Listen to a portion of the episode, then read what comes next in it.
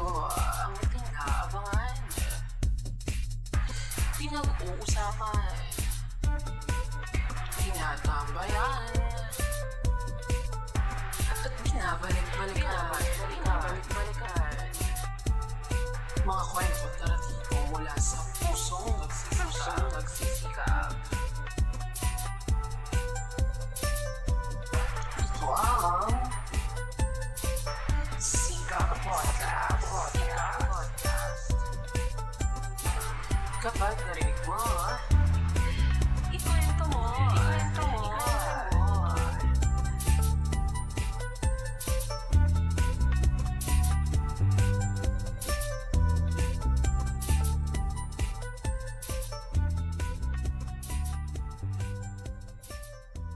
Malapit na ang Halalan 2022. Nakapagparehistro ka na ba? E kung nakapagparehistro ka na, pag bumoto ka, yun na ba ang tutuldok sa kahirapan ng bansa? And all be all, hindi ka sure. Kaya pag-usapan na natin yan dito sa Botohan 2022, Chikahan. Ang tamaan sa Paul, featuring UP Sapol. May bilog,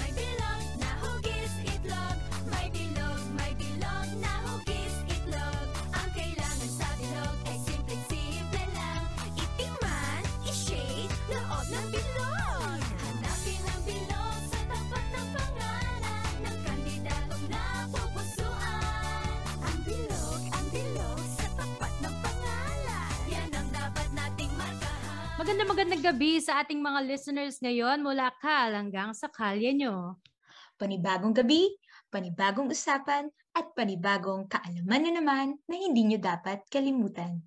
At bilang mga responsableng botanteng mag-aaral, ito ang ating pagkakataon upang ihersisyo ang ating karapatang bumoto. Kaya makinig, matuto at pagmasid. Ito ang...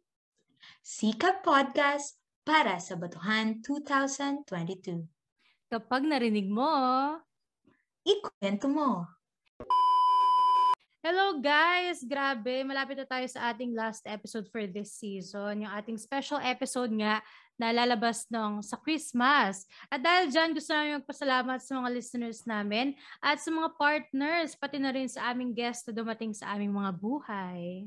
Tama! Siyempre, thank you rin sa ating mga guests last episode, ang Usapang Bata with Dr. Eugene Evasco and UP Cradle.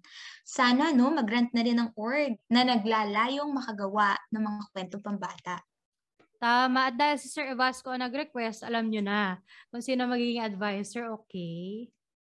Yes, we're looking forward to that. So ayun na nga, no? Huwag na tayong magpatumpik-tumpik pa. Ang episode natin ngayon ay tungkol lang naman sa paparating na halalan. And syempre, opening episode natin para sa ating akle on December 10. Ayan ha, mark your calendar guys. So, registered na ba kayo? Ikaw ba, Miss Dap? Registered ka na? Naku, alam mo, 2019 pa ako registered. Siyempre, eh, ito pa yung mga panahon na ano eh, na wala pa masyadong pila, ganyan. So, ayan, Mm-mm. nanguna na ako noong 2019. Ikaw ba, Kimi? Rehistrado ka na ba? Oo, ako naman ay 2018 ako nagparehistro kasi parang mas matanda ata ako sa'yo ng isang taon kung di ako nagkakamali. So, yun. Kaloka. 2018. Oo, May 2018 age reveal, rehistrado na ako. Age reveal.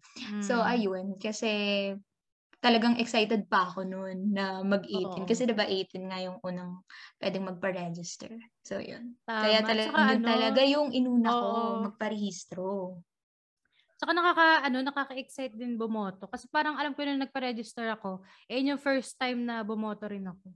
So, Mm-mm. nakaka-excite yung ano, yung meron kang ano, mga fingerprint, ganyan. Mm-mm. Anyway, ayan, moving on. Ano, kung makikita naman natin, napaka-drama ng halalan ngayon. Ano, napakaraming twist and turns. At napakarami ring mga pasabog. Parang araw-araw may inaabangan ka. Diyos ko, totoo. Sa sobrang drama ng mga nangyayari ngayon, palamang nakampanyahan, ano, makikita mo na rin talaga kung paano ito hinahandle ng mga tumatakbo. May mga patot sa dahan na dyan, may mga revelasyon, palitan ng mga posisyon, meron ding mga pag-atras, ano, at kung ano-ano pa, di ba? Nakakaloka, parang ang ano, no, very showbiz. Kaya nga Mm-mm. paalala lang sa ating mga kumakandidato ngayon, hindi po star magic ang gobyerno. Real life situation po ang ah, harapin natin. So baka naman, charot. At syempre, pag ganitong usapang politika at eleksyon na may mga drama, no, hindi pwedeng tayo lang ang magkausap, 'di ba? Hindi pa itong special episode natin. So wag na tayong magpatumpik-tumpik pa at ipakilala na natin ang ating mga guest for tonight. Ang ating guest for tonight are organization mula sa College of Social Science and Philosophy na naglalayong humubog ng mga makabago at naunlad na kamalayan. Nagbalik sila nito lamang Agosto upang ipagpatuloy ang tunguhin na pinakamataas na paglilingkod. Kaya naman sa kapamilya, let's all welcome UP Samahan sa Agham Pampolitika, ang UP Sapol.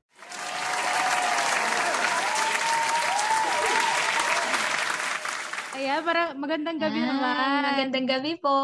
Magandang Ayan, ipakilala niyo naman po ang inyong sarili sa ating mga listeners. Magsimula nga. tayo sa iyo, Julian. Hello, magandang gabi po sa mga tagapakinig. Ako si Julian, Direktor para sa Ugnayang Panlabas ng UP Sapol at isa sa mga ah, miyembro na mm, nag-initiate, no, nabuhayin muli yung organisasyon para sa taong ito. Ayan, ikaw naman, Anton. Please introduce yourself. Ayun. So, hello po. Ako po si Anton Valiente, ang kasulukuyang Director for Membership ng UP Sapul. At kasama nga sila Julian at Elsie. Ako, ako rin yung kasama sa isang mga ah, bumuo ulit nitong UP Sapul para mabuhay ulit no yung samahan ng aghampang politika na ilalaban talaga yung ah, pagsulong ng critical na pagtingin sa aghampang politika. Thank you. Nice to meet you, Anton. Ikaw naman, Elsie. Pakilala mo naman ang iyong sarili sa ating mga listeners.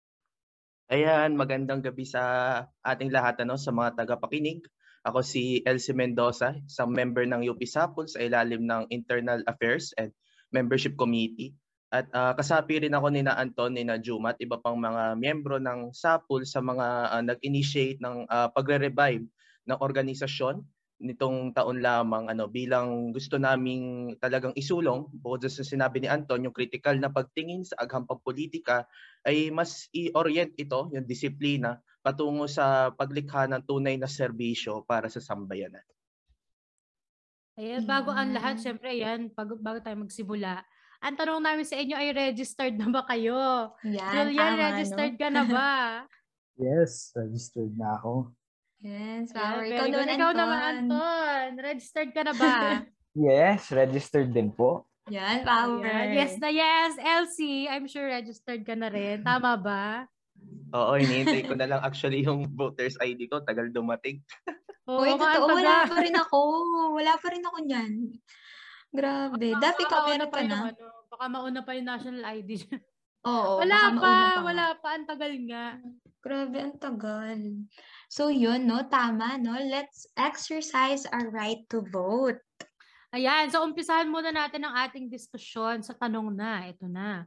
May nakikita na ba kayo mga nangangampanya ngayon pa lang? O kung tawagin ay premature campaign, yung ang agang mag agang mag-campaign. Start tayo kay Julian ulit. Yes, meron na no sa TV, si, sa social media, tapos pati yung mga flyers sa labas ay nagkalat na rin. So, yes, yun yung sagot. Meron na. Tama. Ikaw naman ano sa tingin mo ano? LC kay LC naman tayo. Meron na ba mga ano, mga premature campaign ngayon? Oo, sa iba't ibang ah, klase ng media, naglipanan na yan eh. Ano, kahit sa sa YouTube, ano, 'di ba lagi may ads. Ano, minsan nanalabas na doon mga ads sa mga politiko. Sina Lenny Robredo, tapos pinakamaagatan lumabas sa akin na si ano, si Lacson. Tapos sa antas naman ng local government units, meron na rin. Ano, naglipanan na yung mga um, campaign material nila, tapos nakikita ko na yung mga ginagawa nilang jingle sa social media, pinagtatawanan ko nga minsan. So, ayun, meron na talaga. Ikaw naman. Anton, meron ka na ba nasa site ng mga premature campaigns? Ayun, no? So, sa usapin ng premature campaigning, ah, well, kung gusto mong makita siya, kailangan mo lang tumingin sa labas, no? Sabi nga nila, Elsie at Julian, nakapaglobas ka ng bahay mo, um, kahit sa loob, no? Makita mo na yung ads ng mga politiko sa TV, sa YouTube, sa radyo, At kapag lumabas ka, ang dami-dami diyang mga tarp, ano? At nakakatawa yun kasi yung official no na campaign period natin ay magsisimula pa sa Pebrero 8 no twen- ng 2022. Kaya medyo nakakataka kung ba't hindi pa naka-call out lahat ng mga nagpapalabas ng mga billboard at iba pang mga ads sa TV at iba pa no ng Comelec. So yun siguro nakakataka sa ngayon no. Uy, totoo nga yan kasi kanina lang, nanonood ako ng YouTube. May lumabas na agad kay Lenny na ano na campaign. Mm. Tsaka sa TV, ang dami na, talamak na. Totoo ba? Hindi na kasi And- ako nanonood ng TV. Oo. Tapos yun parang dagdag ko lang din Daph dun sa sinabi mo no dahil sa YouTube nga. Gusto ko lang dun sa lungguhitan yung sinabi ni Anton na ayun nga no parang talamak din na napakarami dito nga sa amin paglabas lalo na sa mga probi-probinsya sa mga bukid-bukid kasi nitong nakaraan nung sa nag-Kerlan dun sa amin kasi wala wala ako ngayon sa amin. So parang um pag lumalabas ako, ang dami na sa mga tindahan, na mga posters, tapos um yung mga tao, sinasabi na nila na ano daw may mga may mga parang under the table na rin, may mga chismis na rin dito sa ano, sa mga probinsya na which is very ano no, very problematic at isang malaking issue din yun sa usapin ng halalan na hindi natin hindi hindi natin na bibigyan pansin. So yun, na very Oo, problematic yun. totoo. Mm-mm. At ang nakakatawa pa So- nga, yung ilang-ilang mga campaign ay ano, ginagawa memes. Oo, ang dami, kayo sa no? Facebook, alam nyo yan, yung mga memes na ano na. Tapos may mga ano pa, FB pages na Tama. Mga memes. Okay, ayan. Go. So Amy. moving no, moving on na ha, sa second question.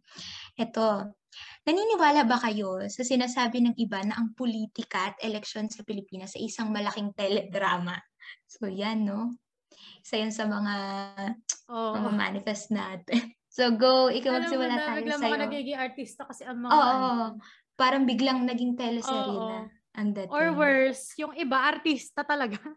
Di ba? Oo, na mga ang gagaling umacting. Totoo. Oo, So, ano sa si tingin ano, nyo? John Lloyd. Tama. Go Elsie, simulan natin sa'yo. Okay, Elsie naman muna tayo. Oo. Ayun, ah, definitely may merit ano yung ah, pagtingin sa pag, pagsusuri sa eleksyon ng Pilipinas na bilang malaking ah, teledrama kasi sa esensya talagang personality politics yung nagda-drive sa politika ng Pilipinas. Hindi naman ah, yung mga programmatic political parties ano yung may mga ah, ganap at saka consistent na ah, plataforma yung primaryang ah, inilalantad, 'di ba? Ano? Tapos ah, kung susuriin din natin sa kasaysayan, parang 'di ba may mga points din sa kasaysayan na parang may mga naratibong ano, parang yung anggulo ano ng mga politiko sa pagtakbo ah, nakasentro din talaga sa ano sa personality politics sa ano sa drama, 'di ba? Halimbawa yung kay Cory, ano, yung widowed na ano, na widowed siya ng isa sa mga prominent na ah, opposition figures, ano, si si Ninoy. Ayun. So um kaya tapos dagdag pa doon, 'di ba, yung mga ah, mga artista, yung mga ah, prominent celebrities na nakikilahok ano sa politika. May firm base na sila sa um kanilang celebrity sa pagiging sikat then dinadala nila yon sa ano sa ah, sa election sa politics ano so yun din isang factor pa yon pero matitrace naman talaga natin yung phenomenon na yan sa kakulangan ng ano talaga ng programmatic political parties with uh, consistent and strong na mga programa ano na may mga plataforma talaga na kung saan mali- malinaw sa sambayanan kung ano yung ma- mapoprovide ng kada ah, political party ano. And kaya rin naman yan hindi ganun kalinaw at consistent. Kasi ayun nga um, bilang sila-sila lang din naman ng na, nakikilahok sa election ayun so kampi-kampi na lang kung sino yung pinakasikat sino yung pinakamalakas at the moment ano ba't pa kayo gagawa ng ah, na programa ano? At saka bilang ah, may meron kasi ding sistema ng ano eh mga tinatawag natin patron client ano? So just make sure na ah, believe na believe sa at saka loyal na loyal sa yung mga ah, client mo ano? Yung mga parang mass base mo. Ayun so ah, kaya medyo naiikot din tuloy sa ano na perceive natin bilang ah, teledrama ayun So, ikaw naman, Anton, baka may nais kang idagdag doon sa ibinahagi ni Elsie.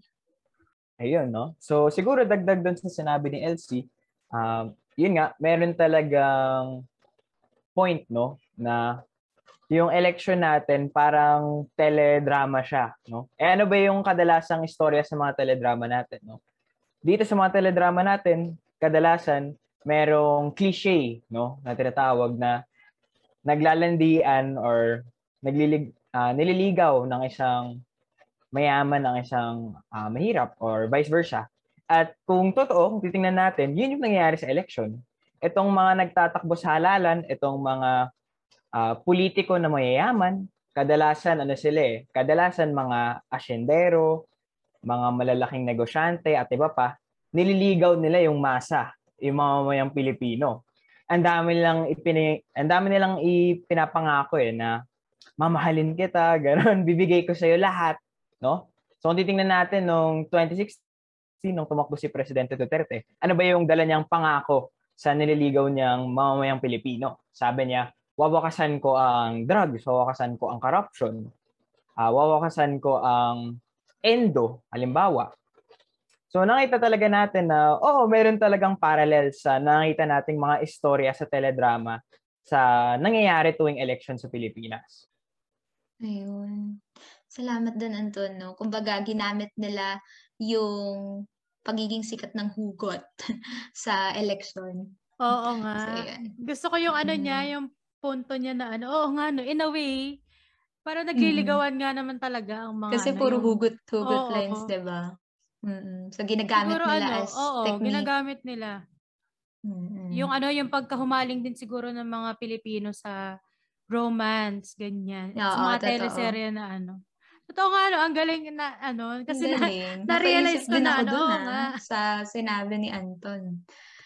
Hmm. okay, So, kapag, alam mo na, Miss Dap, ha, Mm. kapag ka, ano ka daw, magiging politiko ka, meron ka na. Oo, Make. tsaka kasi 'di ba kapag ano, kapag ganyan, yung sa teleserye, parang Oo. ano, hahamakin ko ang lahat, ganyan. 'Di ba wala Oo, gagawin lahat makakapigil. eh. Oo. Parang ganun. Eh kapag nasa ano ka, nandun ka sa pag-ibig, parang hindi mo nabubulag ka, hindi mo nakikita ang ano, ang Mm. katotohanan. So parang ganun nga ano, ang nangyayari. Mm. Yung madadagdag ko lang dun sa sinabi ni Elsie tsaka ni Anton, yung politika kasi sa Pilipinas, or at least yung electoral politics, no, kasi marami namang ibang uh, parte yun, ah, ay nakatungtong siya, no, built upon siya sa extravagance, sa ah, flashy. Flashy siya eh. So, ah pinakamaingay as possible, pinaka dito, showbiz as possible, or yung mga ganong sorts ay ah, ano siya eh, pantakip siya sa kawalan ng programa, pantakip siya sa kawalan ng plataforma, pantakip siya sa kawalan ng malinaw na ideolohiya ng mga politiko. So in turn, ang nangyayari ay paligsahan na lang to, pagandahan na lang to, pasikatan na lang to. Which is fine kung ang kung totoong teleserye siya, no? kung totoong uh, telenovela siya, kung totoong pinapanood lang natin siya, eh, entertaining siya, nakakatawa siya. Pero at the end of the day, yung telenovela, matatapos siya sa TV, at itong bagay na to ay buhay natin. Dito tayo nakatira araw-araw, dito tayo uh, araw-araw. Ito yung magdidikta ng future natin. Kasi uh, kung tutusin, nakakatawa siya.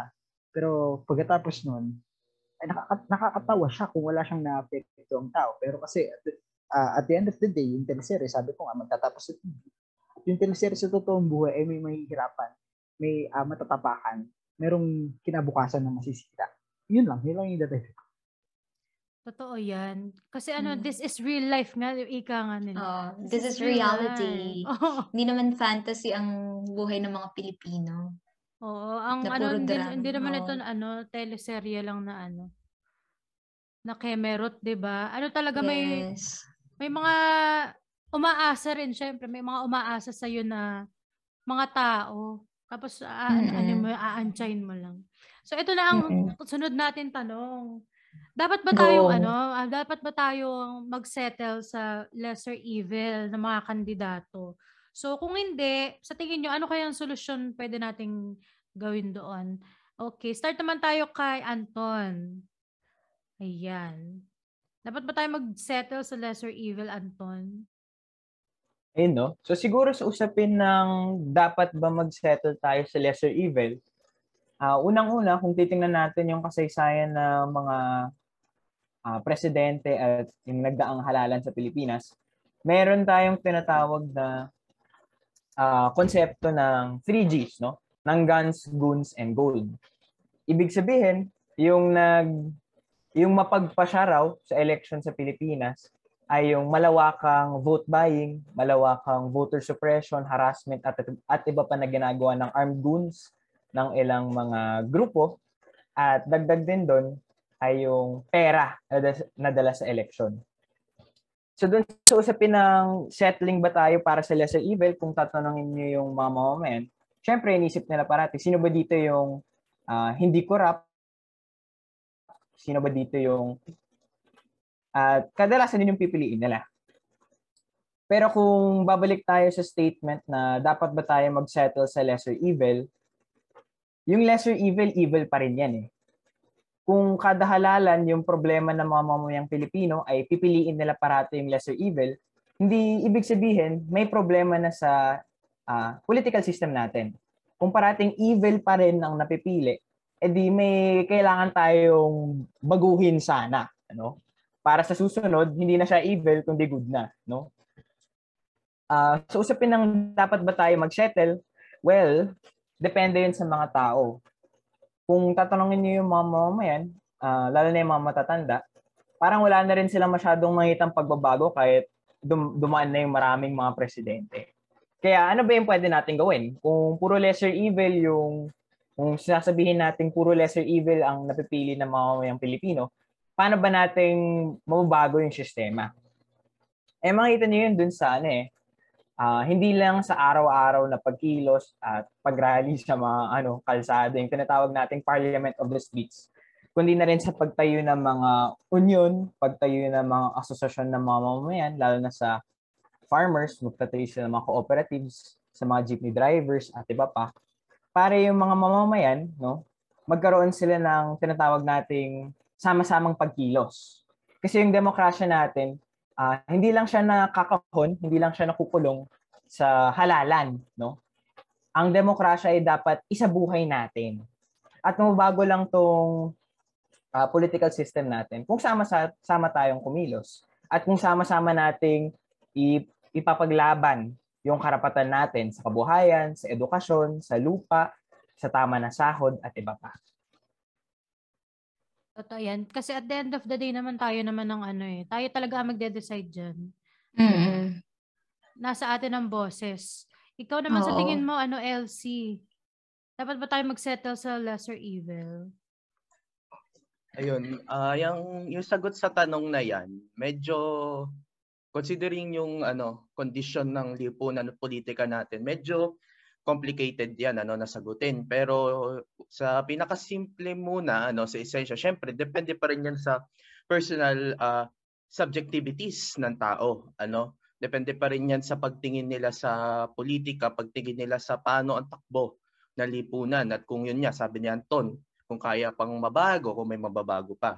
Pero we cannot deny na objectively ano, yung pagkaka yung konsepto, ano, yung the mere existence ng lesser evil kuno ay indikasyon na ngayon ng problema sa political system natin. Indikasyon na yon ng problema sa demokrasya natin. At sa likod pa rin ng pagkakaroon ng lesser evil na ito, dap- hindi dapat natin makalimutan na may mga buhay na na at stake. Ano, may mga buhay na naapektuhan ng mga um, polisiya na maaring um, ipatupad ng mga lesser evil na to. Ano, sabihin man nating um, hindi kasing sahol, hindi kasing pasista, ano, pero ah, sa esensya nag, naghihirap ka pa rin. Ano, ah, wala pa ring lupa yung mga magsasaka, wal, ah, barat pa rin yung sahod ng mga ng mga manggagawa, 'di ba? Kaya ayun, sa tanong ng ng lesser evil, ideally hindi siya something na dapat magsettle ang sambayanan, ang lipunan. Kung gusto talagang umabante at umunlad ng lipunan ito, ano, hindi pwedeng laging ah, pag pag ano halala mangingibabaw na lang tong mga to ano. Pero reality is 'di ba? Sabi nga ni Anton uh, guns goods and gold. Pero ah, sino ba may access lang sa mga guns goods and gold na to 'di ba? Kundi sila sila lang din mga same same na mga politiko. And sa mga hanay ng mga politiko na yon yun, yun may mga mahanap ka dong um, lesser evil. Ayun. So uh, there's something na kailangan nating tignan kung ganun beyond uh, candidate lang na perspective, 'di ba? Kailangan nating suriin from a political sys- system na mismo yung perspective ng pagtingin sa paano ba tumatakbo yung lipunan natin. Eh syempre, ano, kumilos para uh, ma- mabago ito, ano, through, whether through yun nga paglabas sa bilang ang demokrasya ngayon hindi lang naman dapat ano tumatakbo sa halalan eh di sa pagbuo rin ng mga asosasyon ano sa pagkakaisa ng sambayanan. Eh syempre pag actually pwede na ring paggamit sa mga lesser evil na to ano sa mga points na pwede silang um, makaalyado ano sa mga points na pwede silang ka- kaisahin sa mga um, agenda ng sambayanan na masa ano gamitin yon ano para mas masulong yung demands ng ah, lipunan ng sambayanan ano and eventually um idalhin pa yon sa mas mataas na antas into um, genuine change ano na hindi na tayo magre-rely sa mga lesser evil ayun lang naman Maraming salamat, Elsie. Meron ka ba nais idagdag, Julian? Hello. Ah well, nasabi naman na ni Elsie sa ni Anton no, na mauugat natin yung problema sa bakit kailangan natin mag-settle sa lesser evil. Bakit yung ah, sistema ay kinukulong tayo no para mamili sa mga taong halos pare-pareho lang naman no ah, pare-pareho lang naman para sa militarisasyon pare-pareho lang naman na para sa foreign intervention pare-pareho lang naman na para sa ah, multinational transnational na kumpanya pero ah, at the end of the day yun, nabanggit to ni Elsie kanina merong tayong kailangang samantalahin dun sa ah, ganung posisyon na meron dyan ilan tao, meron dyan sa lokal, sa nasyonal, na kayang sumuporta kahit papaano sa panawagan ng mamamayan. Meron dyan mga mayor na susuporta sa pagpapanawagan sa pabahay, meron dyan mga congressman na susuporta sa pagpapanawagan sa ayuda. At kailangan natin yun i, tawag ito, i-exploit. No? Kailangan natin sakyan yun kasi meron kahit papaano sa ilang mga yan na kayang sumuporta sa tunay na ah, kalagayan ng mamamayan. Pero um, at the end of the day, no, babalik pa rin tayo na merong ang problema sa system na, tinu- na kinukulong tayong mamili sa ah, pare-pareho pero different scales ng evil. So, yung tanong na dapat ba tayong mag-settle para sa lesser evil, hindi siguro settle yung term. No? Kailangan nating i ah, samantalahin yung position, yung ah, mga kandidato na ipanalo para sa atin. Pero at the same time, yung isang magandang tanong ay dapat pa tayong mag-settle dito sa system na to at yung sagot doon ay hindi. No? Ang magandang solusyon dito ay ibaba natin yung primacy ng election bilang ah, deciding factor, bilang yung pinakamalaking political activity, pinakamalaking political participation kasi maraming mag-argue na oo, no, especially sa ah, sa tawag dito sa political science, so maraming magsasabi na merong primacy yung election. Pero magandang i-tone down yung primacy na yun kasi hindi end all be all yung election, no? Hindi dito, hindi sa isang election lang eh magtataas yung sahod kinabukasan, mabibigyan ng lupa yung mga magsasaka. Hindi yung ganun mangyayari. Ah, kasabay ng napakarami pang ibang political activity kagaya ng mga nabanggit nila na pagpuo ng mga organisasyon, na pag, ah, mga mass movement, kasama lang din nun yung election itong lahat ng to ay uh, avenues para sa mga tao na ipanalo yung mga kagustuhan, ipanalo yung mga goals nila. At bali yung magiging solusyon dito, tingin ko, no, ay kasi uh, next year, ano, kahit ano pa namang mangyari, hindi mananalo ng presidente sa ayaw at sa gusto natin. Pero kung kaya nating magpanalo kahit papano no, ng kandidatong susuporta sa uh, pagbabalik eskwela, no, suporta sa mas maayos na tugon sa pandemya, ay panalo na rin yun para sa atin. At ang dapat natin gawin pagkatapos nun ay at bago yun, kasabay nun at pagkatapos nun ay uh, lumabas no, sa eleksyon at, bu- at tumungo dun sa iba pang mga forma ng political participation at pagpatuloy yung pagpapanalo sa kahilingan ng mga mamamayan. Yun lang yung sa akin. So yun. Salamat doon, Julian. Ano, very informative din. Kasi yun nga, eh, yun ang malaking tanong talaga, no? Yung hindi yung kung magsasettle ba tayo dun sa lesser evil, kundi kung magsasettle ba tayo dun sa sistema ng politika dito sa Pilipinas. So para sa mga listeners natin, no, ng Sika Podcast, yan ang pagmunihan ninyo kung dapat ba tayong magsettle sa sistema ng politika dito sa Pilipinas. So yan. For the next question naman, ano, ano naman ang masasabi ninyo sa milyon, milyon-milyong pondo na inilalaan ng mga kandidato para ipanalo ang kanilang mga sarili sa eleksyon. Kasi for sure, at kita naman natin na talagang gumagastos talaga sila, no? Para makilala, for the posters, for the publicities, mga advertisements. So yan, magsimula naman tayo kay Anton. Eh, no? So, sa usapin ng ano, milyong-milyong ah, ginagastos dito sa election, well, ang maire-relate ko siguro dyan ay yung ah, sa kanta ni Balakid na pangalang Gastador, no? Sinabi niya doon, bawing-bawi ang gastos para manalo. Malakas pa ang kickback sa nagulat na kabayo. So, hindi naman ako rapper, no? Pero sa madaling salita, ang sinasabi nito ni ano, Balakid dito sa kanta niya, na itong mga politiko na gumagastos ng malaki dito sa election, hindi nanggag kadalasan kasi hindi nanggagaling sa kanila yung pera na yan. Nanggagaling yan sa backers nila, no? Mga financial backers. Itong mga financial backers na to, as mentioned, as um, minention ko da, kanina, pwede ito galing sa mga Panginoong may lupa or tinatawag natin mga landlords, mga shindero. Pwede ito galing sa mga malalaking uh, negosyante, yung mga big businesses natin at iba pang mga grupo, no? At itong mga grupong to, syempre hindi sila naglalabas ng milyong-milyong piso, no? Para lang maipanalo ang isang kandidato, kundi pag nanalo na itong sinusuportahan nilang kandidato, syempre may hihingin uli sila na favor, no? At siguro yung isang malaking halimbawa dito ay si Dennis Uy. So isa, si Dennis Uy, isa siyang negosyante na sumuporta kay Duterte noong 2016 So ilang milyon din yung idinonate niya sa kampanya ni Duterte. At sa ngayon, ilang bilyon na yung naging assets niya, yung paglaki ng assets niya dito sa ano, usapin ng finance finance wise, no? At karamihan ng assets niya ay uh, naka ano siya eh, naka-found siya sa yung foundation nun ay sa utang. So siguro yung tanong sa atin, saan nangagaling tong favorable loans dito kay Dennis Uy But si Dennis Uy na yung may malaking stake sa ating oil fields, no? At bakit ang dami na niyang, mula 2016, but biglang sobrang lumaki ang kanyang negosyo.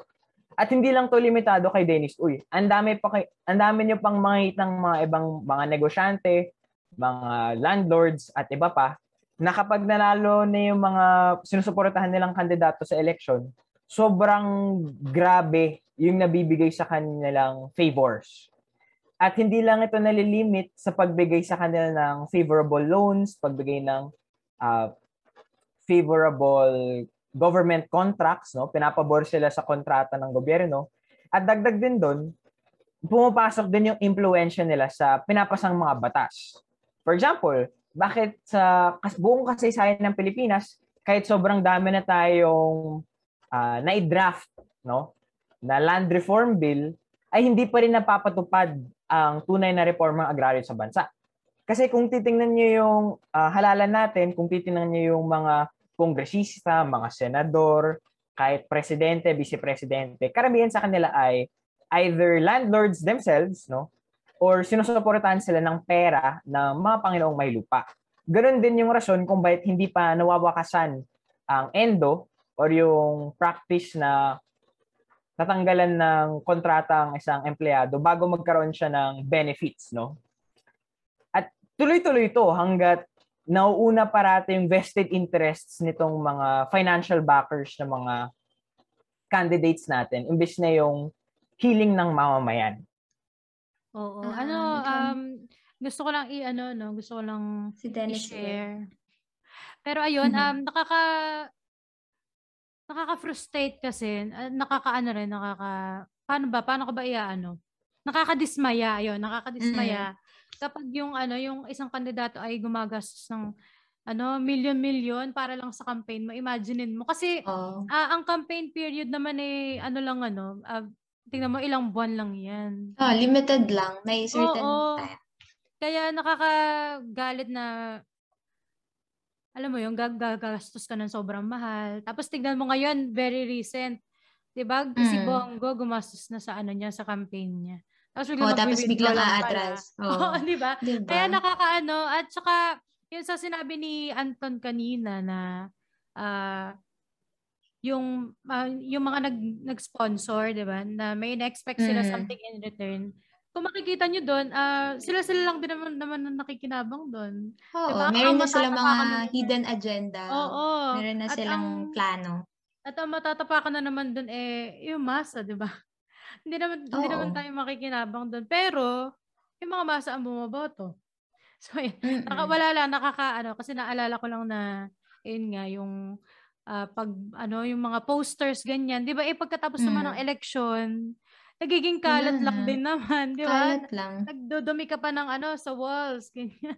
Mm. Kaloka. Totoo yan. Kasi pag, lalo na pag election na, nas, Mm. naranasan ko rin yun sa campaign, yung mga poster.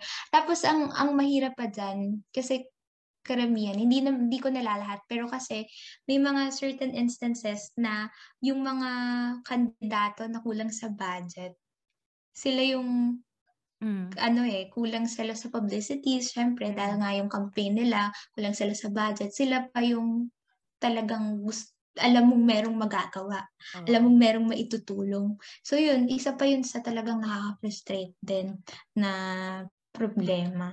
Oo, ikaw nga pala ay ano, no? Politiko nga pala ikaw. Hindi SK naman. yan, SK. Sa ano, sa Mm. Laguna. Ayan. Kaya, ayun nga. Mm-mm. Kasi parang ano, may time na yung nanay ko ay nag ano, yung volunteer nga ba? Hindi may bayad pala. May bayad. Mm. Na ano na magkampanya. Tapos ayun, ang nangyayari Oo. lang, syempre alam mo na, kalat-kalat lang yung mga posters na yan. At siya, ang hirap din tanggalin nun, ha, nasa dingding Oo. sa mga pagbumukha nyo. Ayan. Sige, tawagin na natin si Okay. ano, si Julian naman ngayon. Ayan. Oh, go Julian. Hello. Ah, wala naman sigurong gusto. wa- wa- sigu- hindi ako sigurado, no? pero para sa akin, wala naman sigurong taong gagastos ng pera ng ah, yung balik sa kanya yung mas konti. No? Yung kung titingnan natin, yung sahod ng senador ay 35,000 monthly, yung sahod ng presidente ay 300,000 monthly, tapos gagastos ka ng daan-daang milyon para sa kampanya, para lang sa ganun kababang sweldo. Walang taong gagawa nun. Much less yung ah, tao na nasa standing nila. So, ibig sabihin, itong paggastan to ay may kapalit. At yung kapalit na yun ay sulit kumpara sa gagastusin nila sa pangangampanya. So, we, we can only speculate kung ano yung kapalit. Pero syempre, ah, may mga panahon na evident na kung ano yung mga kapalit na to. Merong mga business deal, merong mga malalaking kickback, merong mga ah, collusion no sa mga malalaking kumpanya, sa mga malalaking multinational na kumpanya. So, ah itong pera na to ay ah, ginagasta na parang barya. No? At this early ay may campaign ads na nabang na pag-usapan na natin kanina. Ginagasta to na parang wala lang. No? Malakas, malakas sila magwaldas ng pera. Bakit yung mga taong ito ay ah, gumagasta ng pera na parang wala lang? Oh, ano, at tapos ano yung kiniklaim nila na gusto nilang gawin? Ano yung kiniklaim nila na gusto nilang maabot? Gusto daw nila maging public servant? Gusto daw nila magsilbi sa mga tao? Gusto mo magsilbi sa tao, di pa mahagi mo yung pera mo. Napakaraming mga asenderong politiko, pamahagi mo yung lupa mo. Yun yung ah, isang paraan, no? Kung paano ka magsisilbi sa tao. Hindi yung pera mo, eh, winawaldas mo sa political ads. Yung pera mo, ay pinampapagawa mo ng pelikula na tungkol sa buhay mo, no? Bago ka tumakbong ah, presidente, hindi ah, gagastusin para sa ah, kung ano-ano lang no, during the campaign. Kasi, you know, paikot-ikot na ako, pero yung bottom line ay alam natin na meron in- investment ito, napakalaking investment ito para sa mas malaking yield pag naupo na sila. Yung mga tumatakbo ngayon, particular ay yung yield na gumastos ng pagkalaki-laki, ay merong inaabangan mas malaki kumpara dun sa ginagastos nila. Kaya ah, siguro maganda para sa mga boboto no, na magandang indicator na kapag willing na willing yung taong gumastos, meron yung ibang gustong gawin pag upo niya at hindi yun yung sinasabi niya gusto niyang gawin. Tama naman yun, ano, yung engineer ni Julian na talagang kung may pera ka bilang isang politiko, wag mo siyang gamitin o waldasin para magpabango lang no, ng pangalan mo, kundi itulong mo yan sa mga kababayan mo kung talagang tunay ka no, na lingkod bayan. Hindi ka puro lang, alam mo yun, ah, ikaw yung bihis na bihis, ikaw yung bonggang-bongga ang kasuotan, pero yung mga nasasakupan mo naman ay hirap na hirap na sa buhay, though ikaw yung may pera at ikaw yung lingkod bayan. No? So isa yun sa talagang dapat na i-practice ng ating mga politiko at mga kumakandidato para sa isang pwesto. O hindi, minsan nga ano eh. Alam mo yung nagto-tone Ano? down. Oo. yung nagto-tone down pa ng damit para ano, kunwari, oh, I'm one with the masses. Oo. Oo, Pero mga hindi kasi merong meron kasi iba na, 'di ba? Dito kasi sa doon kasi sa amin ganun. eh. Yung mayor namin, oh my god, baka ma-red tag ako. Oh, MJ! Anyway. Oh, siya yung laging Mayor naka-Filipiniana. Oo. Oo. ganun. Super fresh and all. So, ayan. Ikaw naman, Elsie. Anong maibabahagi mo?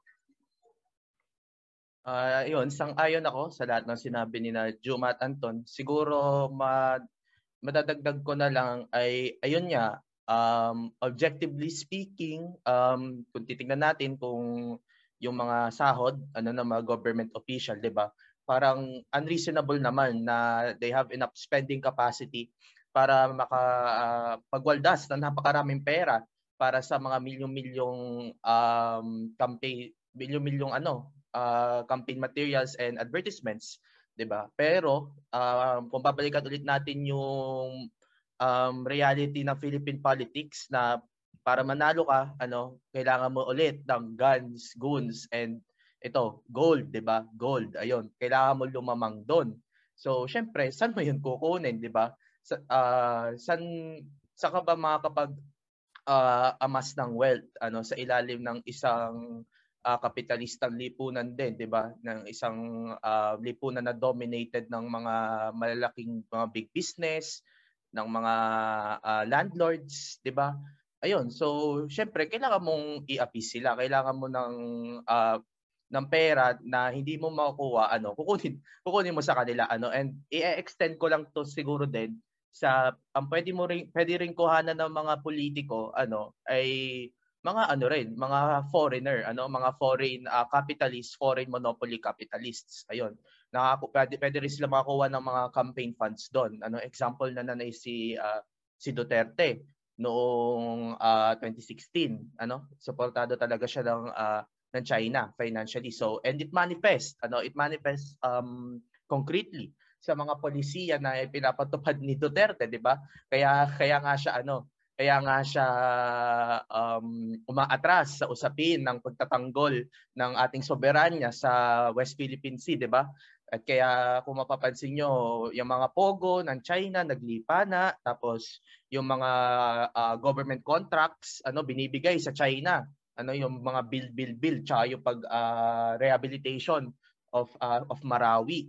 Ayun. So in the same way, investment din 'yon ano para sa China and in the same way din investment din 'yon naman para sa mga local na ano, local na mga big business at saka landlords ano nabanggit na to ni Juma, investment to essentially para makapasok sila sa tinatawag natin na ruling clique ano ng administrasyon. And pag nandun ka, bukod sa malakas na nga yung economic power mo, ano, ma- pwede pa tong mapalakas at mapa-augment na makuha mo political power by being uh, directly clo- or closely allied with the current administration. Ano, pwede ka pang lalo magpayaman doon.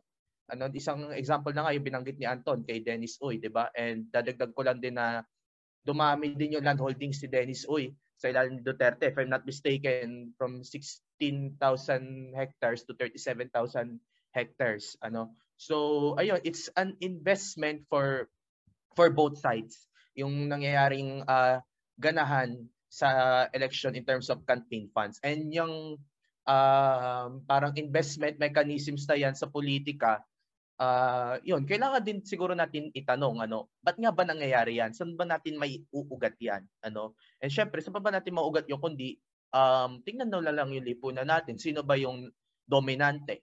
Ayun, gaya nga na sinasabi ko, big business, landlords, ano, mga comprador, sila yung mga dominant ano and lalo lang silang naging mas dominant sa patuloy na pag-atake ng mga neoliberal na opensiba ano. And yung pag-invest nila sa isa't isa it's also a it's also a way of further furthering this neoliberal offensive 'di ba?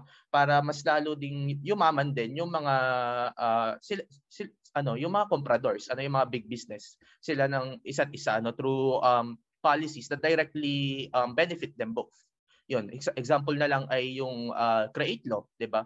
Pinababa yung uh, corporate tax ano. So it's basically a ano, a win-win for uh, for the both of them. Ano, yung gantong uh, yung gantong setup. Pero ayun nga, ang natatapakan naman in, uh, bukod sa mga funds na dapat na mga campaign funds na sanay nagamit para sa pagpapaunlad ng mga basic social services, edukasyon, uh, pamimigay ng lupa, 'di ba? Ayun, yung mga polisiya pa after, yung mga proyekto pa after na pinapagawa, lalo pang tinatapakan yung uh, yung sambayanan. Ayan, thank you dun, Elsie. Ano, ito another ano, frustrating question. Dahil ito, naglipa na rin to ngayon. Pero ang stand ko dito ay hindi na dapat pinapatakbo eh kapag may record ng pagnanakaw. So, Totoo. sa Dapat tingin na nyo, mag-withdraw. oo. dapat kasi, di ba, kung- kapag may record ka ng pagnanakaw, paano mo mapapatunayan na hindi mo ulitin, di ba? What makes you so Mm. sure na hindi na uulitin? So, ang tanong namin sa inyo ay paano may iwasan ngayong eleksyon na makapagluklok ng isang kandidato na merong record ng pagnanakaw. So, magsimula naman tayo kay LC. Okay lang ba na sa'yo tayo mag-start? Hello, ayun, okay lang naman. Ah, ayun, siguro pwede rin natin ulit na may ugnay doon sa tanong kanina about sa campaign funds, 'di ba? Ayun, bunga din ng pagnanakaw at saka sa usually itong mga magnanakaw na ito, ayun, talagang malakas ang makinarya ng mga 'yan. Ano bukod sa marami kasing salik eh na pwedeng ah, i-attribute sa lakas ng political machinery nila. Unang-una, yun nga, yung personality politics, ayun, magbudots ka na lang, ah, may mga maaakit kang mga tao, di ba? Ayun, then after nun, may, yung balikan natin ulit yung patron-client na um, patron-client na mga relationships within Philippine politics kung saan ah, parang may um, yung politiko tinitignan as provider ano ng mga um, ng kanyang mass base. So, ayun, um, that helps to maintain a uh, a loyal mass base. Ayun. So, uh, gamitin mo lang yung mga um, funds na ninanakaw mo ano para um, to ensure that uh, their loyalty ano kahit um, ikaw naman mismo yung dahilan kung bakit um, they, hindi sila yung mga mass base mo hindi sila maka- makaunlad beyond what you are providing for them, which is probably um, the bare minimum, di ba? And um, pangatlo, ano, sa machinery pa, ay um, di natin madi-discount yung mga ano nila, mga online na machinery din, mga trolls, mga, mga troll army, mga pagpananamantala nila sa mga algorithm ano. So malakas talaga yung ano yung kalaban tong mga magnanakaw ano mal- malakas yung it's a tough hill to climb para ma-overcome sila. Kaya actually ang mahirap sila i-overcome solely through uh, electoral ano na perspective ano talagang kailangan kung gusto nating um, maiwasan yung pagluluklok ng mga gantong kandidato eh mag-ano tayo ay magpamulat tayo, magpa-organisa, magpakilos ng mga kakilala natin ng, ng pinakamalawak na hanay ng sambayanan. Ano, kailangan natin ayun nga, ano, ang demokrasya hindi naman lang nasa sa praktika sa election, ano, it's it's even barely practiced in elections dahil um, we rarely have an elections that are uh, fair, ano, parang wala naman tayong ganun sa buong kasaysayan natin. Um, ayun, mas mas sa praktika siya sa pagsandig sa sa mass movement, 'di ba? Ang demokrasya naman ay ano, sa esensya um, kapangyarihan nasa sambayanan. And yung mass movement, isa na siya sa pinaka-concrete manifestations ng ah, nagkakaisang lakas ng pinakamalawak at pinaka pinaka ano, pinakamalapad na hanay ng sambayanan. And yun lang naman talaga ang ano eh, pinaka main, ano, pinaka primary na sasangga ano sa kahit sinong ah, magnanakaw, kahit sinong pasista, kahit sino ati ano tiraniko na tatakbo sa ano sa election ano.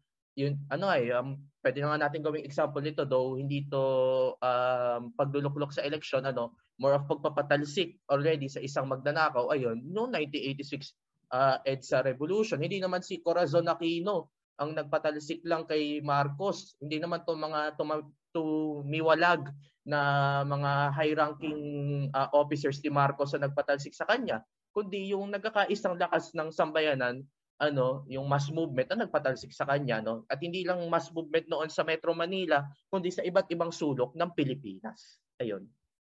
Thank you, Elsie. Ay, nabanggit mo na yung mga trolls na mamaya ay ano, pag-uusapan pa natin na mas malalim. Yes. Ikaw naman, Anton, ano sa tingin mo? Well, ayun, sa dagdag lang din siguro sa sinabi ni Elsie, no? Kung paano ba natin may iwasan na maluklok ang isang magnanakaw. Dagdag siguro doon sa mga binanggit na ni Elsie na magmulat, magpakilos, at iba pa, mag-organisa. Ah, kailangan din natin tingnan yung historical context natin sa ngayon. So, eh, for example, itong siguro isang, isa sa mga nire-reference dito sa tanong na ito ay, halimbawa, si Bongbong Marcos kung saan yung tatay niya ay nagnakaw ng ilang bilyong-bilyong ah, peso, dolyar sa kaban ng bayan, no? At hanggang ngayon, binabayaran pa rin natin yung utang na yun. At itong ninakaw ng mga Marcos, ni, ng tatay ni BBM at si BBM mismo, na ito yung, ano, eh, ito yung rason kung ba't may complaint sa kanya. Ah, case for disqualification ngayon sa COMELEC, no? Na meron talaga siyang kaso ng pagnanakaw. Pero anyway, itong pagnanakaw na ginagawa ng mga politiko, meron talaga siyang epekto sa mamamayan eh. Nawawalan yung mamamayan ng access sa edukasyon, access sa, ah, sa kalusugan, serbisyong pampubliko at iba pa. At sa ngayon, kung titingnan nga natin, meron ngang lumabas na recent report ang World Bank na sabi daw nila, 9 out of 10 Philippine children uh, un- under the age of 10 daw, or yung age 10, can't read. Yun yung sabi nila. So ngayong 2021 daw, 9 out of 10 Philippine kids age 10 can't read. Kanina nga, binabanggit na yung phenomena ng trolls. Ano ba yung ginagawa ng mga trolls? Itong mga trolls na to, na kadalasan ay funded nitong mga magnanakaw na tumatakbo sa ah, tumatakbo sa halalan, gusto nilang mag-show ng ano eh, disinformation at misinformation sa mamamayan. As mentioned nga kanina, 9 out of 10 Philippine children at age 10 can't read. Kung yun yung ah, kung yun yung epekto sa kabataan no nitong pagnanakaw na ginawa ng mga nagdaang mga rehimen, ah, halimbawa si Gloria, si nung panahon ni Noynoy nagkaroon ng pork barrel scam at ngayon si ilalim ni Duterte, no? Itong pagnanakaw na to, hindi lang niya ninanakaw yung pera ng bayan eh. Ninanakaw rin niya yung ah, kinabukasan ng kabataan.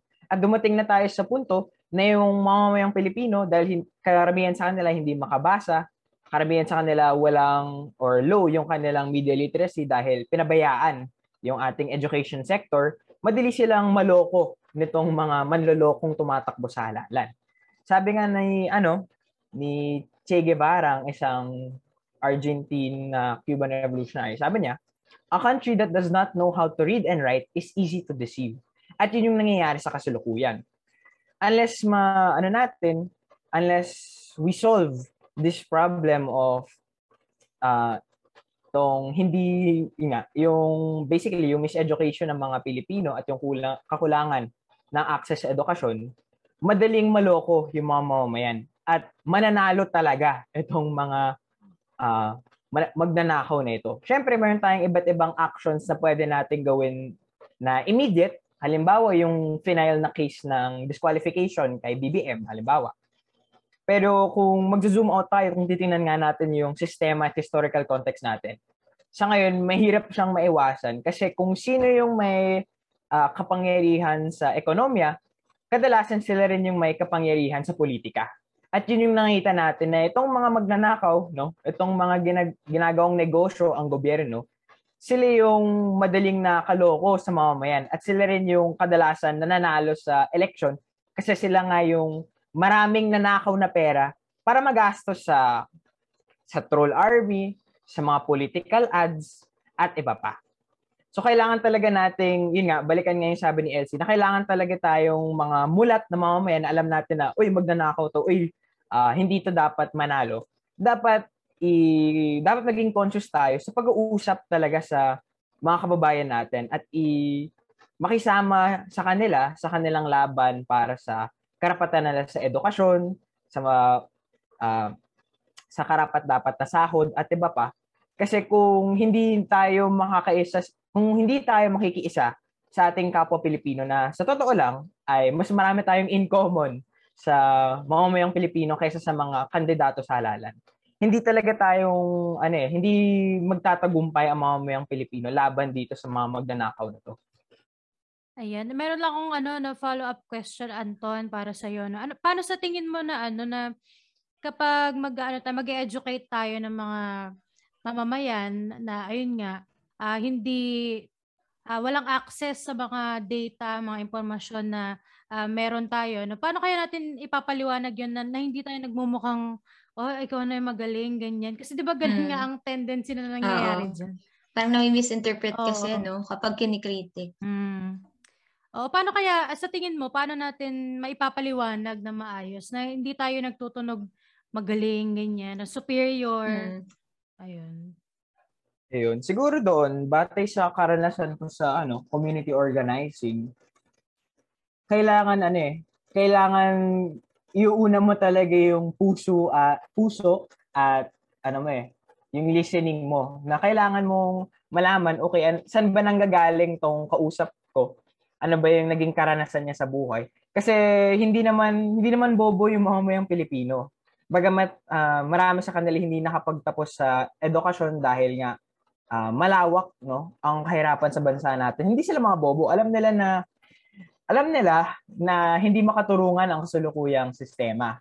At alam ah, batay sa karanasan ko no marami naman talaga sa kanila alam nila na bulok yung election. I mean, yun yung, yun yung pang, pan, ano, yun yung paniniwala nila o yun yung naranasan nila na itong mga politiko, parang iboboto na lang nila kung sino yung magbibigay sa kanila ng pera. Kasi yung pera na yun, magagamit talaga nila sa ano, pagbili ng pagkain, pagbili ng gatas para sa ano nila, anak nila.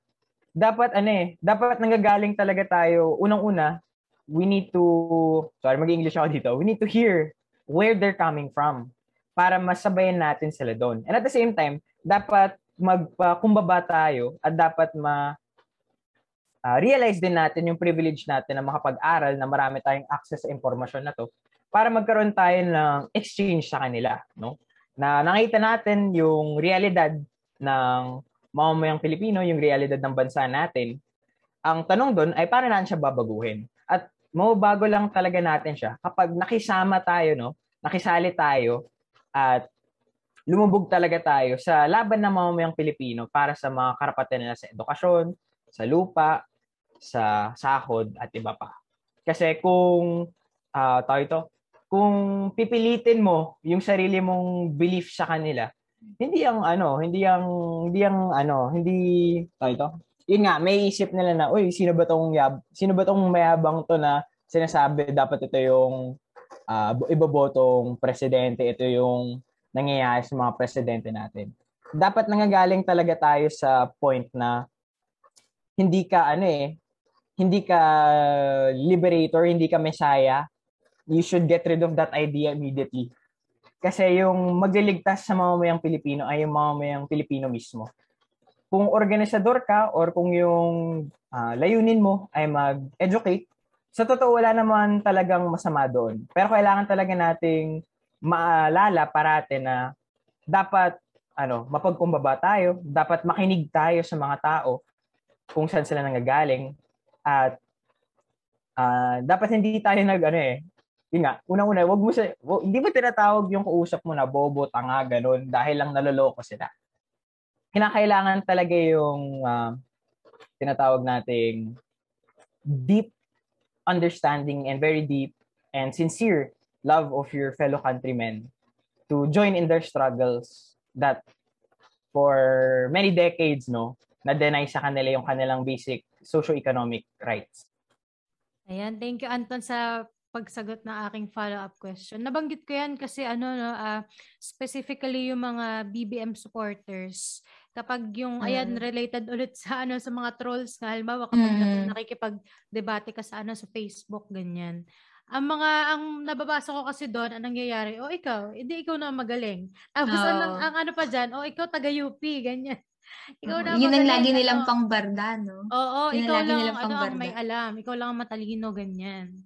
So Mm. ayun, ah very concerning din 'yun eh sa tingin ko no kasi ah ang hirap din na yung ididikta mo naman, ang hirap na ididikta mo na ah ito dapat ang iboto mo. Mm. Kasi ito siya, ganito siya. Siguro ano, ah, kailangan natin ng pasensya rin ah, sa pagpapaliwanag. Totoo. Oo. Mm. Kasi tayo naman lahat ang makikinabang dito. Ayan. Anyway, Julian, meron ka ba nais idagdag doon sa ano na paano may iwasan ngayong eleksyon na makapagpaluklok ng isang kandidato na mayroong record ng pagnanakaw? Mabilis na lang yung sa akin at related lang din dito. Related na rin to na sa naging follow-up mo kay Anton. Ah, paano natin maiwasan magduklok ng magnanakaw? I-expose natin sila. Expose natin sino yung mga magnanakaw. Expose natin gaano kalaki yung ninakaw nila. Expose natin kung ah sino-sino sa pamilya nila yon sino-sino yung mga kasabwat nila, sino-sino yung mga kasama nila. At ah, paano natin gagawin yun? No? Paano natin sila i-expose? Lapit natin sa malapit sa sikmura. Eh, lapit natin sa bagay na madaling maunawaan at i-connecta natin sa pinaka-importanting bagay sa mga Pilipino. Sabihin natin na kung ilan na itong ninakaw nito ay katumbas na ng ganitong ah, ng ah, hindi ka na magugutom sa araw-araw, no? Na ilang kilo ng bigas din yung mabibili kung wala tong magnanakaw na to. Ah, ilang bata rin yung makakainom ng gatas kung wala yung magnanakaw na to. Ilang ah, overtime din yung hindi mo na kailangang gugulin kung wala tong mga magnanakaw na to sa ah, gobyerno. Madali lang naman maunawaan yan ng mga taong alam kung ano yung malapit sa sikmuran nila. Na wala naman sigurong taong gustong pagnakawan at ah, wala namang taong gustong mawala sa kanila yung anong dapat sa kanila. Kaya yung ah, expose, yung pag-expose, yung paraan ng pagbubunyag sa mga magnanakaw ay ipaintindi sa pinakamadaling bagay na maintindihan.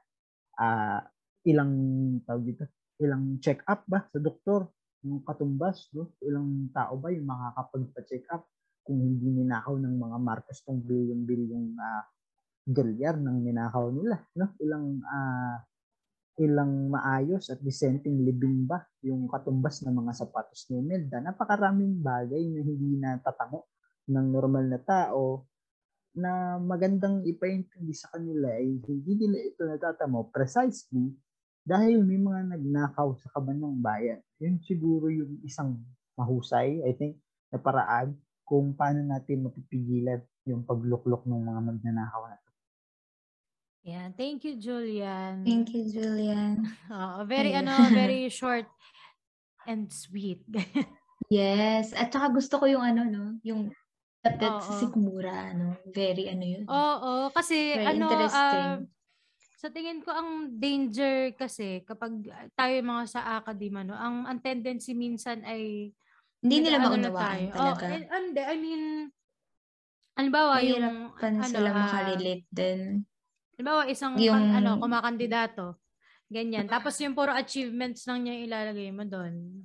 'Di ba? Na puro Mm-mm. words lang ganyan. Parang Walang ang hirap. ang oo. normal na ano doon. Parang, paano, eh ano naman Mm. kung yung mga Oo, achievements na marami ka achievements. Ano naman, so Oo. what?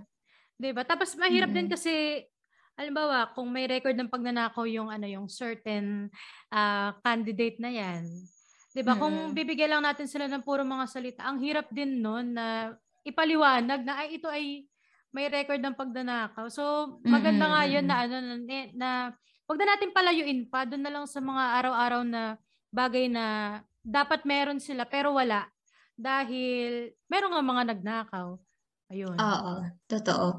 At saka no, bago tayo mag-move dun sa next question, gusto ko lang din ibahagi since related siya dun sa usapin ng pagnanakaw na ah natalakay sa isang klase yung usapin na bakit ang taas or sobrang iniidolo pa rin no, ng masa ang pamilya Marcos na despite all of their issues, eh, napakataas pa rin ng tingin sa kanila mga Pilipino, meron pa rin mga Marcos apologies, dahil nga isa siguro sa, kasi di ba may mga issue din sila ng pagnanakaw at kahit na Mm-mm. ilahad mo na dun sa mga tao yung ebidensya, ay nananatili pa rin silang ka-Marcos. Dahil isa siguro sa, isa sa mga naging diskurso dyan ay ang pamilya nila ay pinapanatili bilang perfect idol.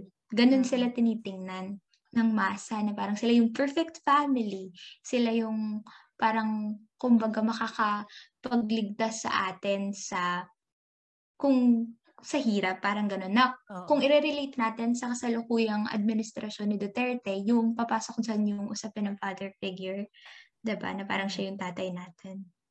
Ayun. Not tatay. yeah, Saka ayun na- nga, ayun nga, ano, Mm. na, um, nakakalungkot din yun kasi ang nangyayari ay parang nagiging fans tayo ng, ng mga Oo. kandidato. May mga fandom, Oo. 'di ba Na may danger din kasi ah halimbawa yung mga DDS, o yan na, Mm, mga DDS na. kapag sobrang fanatic ka, ang tendency nun ay Siyempre, lahat ng sasabihin niya ay paniniwalaan mo kahit ano na, Mm, 'di ba? Kahit magiging- alam mong Oo. medyo lihis na. Oo. Ayun. Totoo yan. So, Meron dahil may nga- culture din ng ano eh, may culture din ng, Oo. yun nga, idol, idol. Mm. True, uh, na very, nako, Oh, ayun na. So dahil kanina pa natin napapag-usapan, no, kanina pa nababanggit ng ating mga guest ang tungkol sa usapin ng trolls. So ayan, paano ba dapat i-handle ang mga trolls sa panahon ng kampanya? So magsimula naman tayo kay Anton. Ayun, no? So siguro sa ano, sa ngayon kung titingnan natin yung tindi ng ano, troll network sa kasalukuyan, meron nang na ano eh, merong na-expose, no? Ang isang troll network sa, ang maalala ko ay sa China, no? At meron ding recently na na-expose din na merong mga ilang um, denial of service attacks na ginagawa sa mga ilang progresibong ah, grupo at media outfits na nagmumula sa servers ng or well alleged na Philippine military ang ang gumagawa. At doon lang din din sa ano, doon lang din sa usapin ng trolls. Karamihan diyan kasi ay ano eh bayad talaga sila ng mga politikong nangangampanya ngayon, no? Na gusto nilang mag-distort ng information, gusto nilang i-push yung agenda nila. Yung personal opinion ko dito, meron talaga halaga ng trolls tuwing halalan. Lalo na sa, at kahit sa panahon ng ano, ah, kahit ah, sa panahon na walang election. Kasi itong mga trolls na to, ah, dito kasi sa Pilipinas, isa sa tayo sa isa, isa tayo sa mga bansa na maraming ano eh, maraming mamamayan ang nakatutok sa cellphone, sa FB. Lalo na yung FB libre yan, no? Kaya mali, personally, yung tingin ko doon, mali yung pagtingin natin na wag mag-engage sa mga trolls na to. Kasi parang sinasabi natin, ah, starve a troll today, parang ganun. Eh, kung titingnan niyo yung nangyari since 2016, parang mas lumala lang yung trolls, mas lumala lang at dumami yung bilang ng mga taong naloloko nila. Kasi walang ma- walang mga tao na may alam ng tama na ini-expose itong kasinungalingan na ginagawa nila. Itong disinformation na kinakalat nila. Kaya nga meron tayong fact checkers at iba pa. Pero sa usapin ng halalan, kailangan talaga ng parang good na troll army. Parang ganun. Parang ganun yung peg na mga responsible citizens na magbibigay ng tamang impormasyon, no? Magsasagot ng mga tamang impormasyon, i- i-expose itong mga tools ito na, uy, itong sinasabi mo kasi ningalingan to, no? Kasi yung mga, kung hindi tayo mag-engage sa kanila na makita lang ng mga tao, uy, ito yung mga comments sa ganitong page, ibig sabihin na mga terorista bang, ba tong mga to, no? Unless you give people or expose to them yung proper information, yung tamang impormasyon, mga biktima, magiging monopoly lang yung quote-unquote truth nitong mga trolls na to. Kaya, personally sa akin, dapat mag-engage talaga at magbahagi ng tamang impormasyon. Ayan. Ayun. Ang- Gusto ko lang idagdag kasi um, mas lalong naging dangerous sa mga trolls ngayon dahil lumabas na po siya sa Facebook. Meron Mm, talamak na Twitter at lalo, Ano, no? TikTok, lalo na sa TikTok. Mm, lahat ng platform, present na siya. Oo, yung mga ano mga video sa TikTok ganyan na Mm. ah paano ka ba sabihin na nakakaano rin sa sa isip ng mga mamamayan kasi nakikita niyo ba yung mga ano yung Parang mga nakaka-brainwash, ganun. Oo, Parang, nakikita niyo ba yung mm. mga ano, saan ang source mo niya? Sa TikTok, nakita doon lang sa TikTok. So, Mm-mm. mahalaga siguro na ano, no, gamitin din natin yung mga platform na yun para ano, Mm-mm. i-counter attack naman itong mga trolls na ito. At tsaka isa pa, yung ano, yung isa pang ano ba strategy na ano na ginagawa ng mga ah, kumakandidato yung kapag alam niyo yung mga Facebook page na Mm, yung mga support group. hugot-hugot. Hindi yung mga hugot-hugot lang ganyan. Ah, oo. Tapos kapag panahon ng kampanya, magiging mapapalitan na ng ano, ng pangalan ng kandidato, ayun. Mm. Lalo ngayon kasi pandemya eh. So, Oo. mas tutok ano na sa talaga. social media. Mm-mm. Kaya kung ano-anong nauuso para gagawin yan. talaga lang. Mm. Ayun. So, ikaw naman, Julian, anong ano mo? Para sa'yo, Oo paano ba dapat i-handle ang mga trolls sa panahon ng kampanya?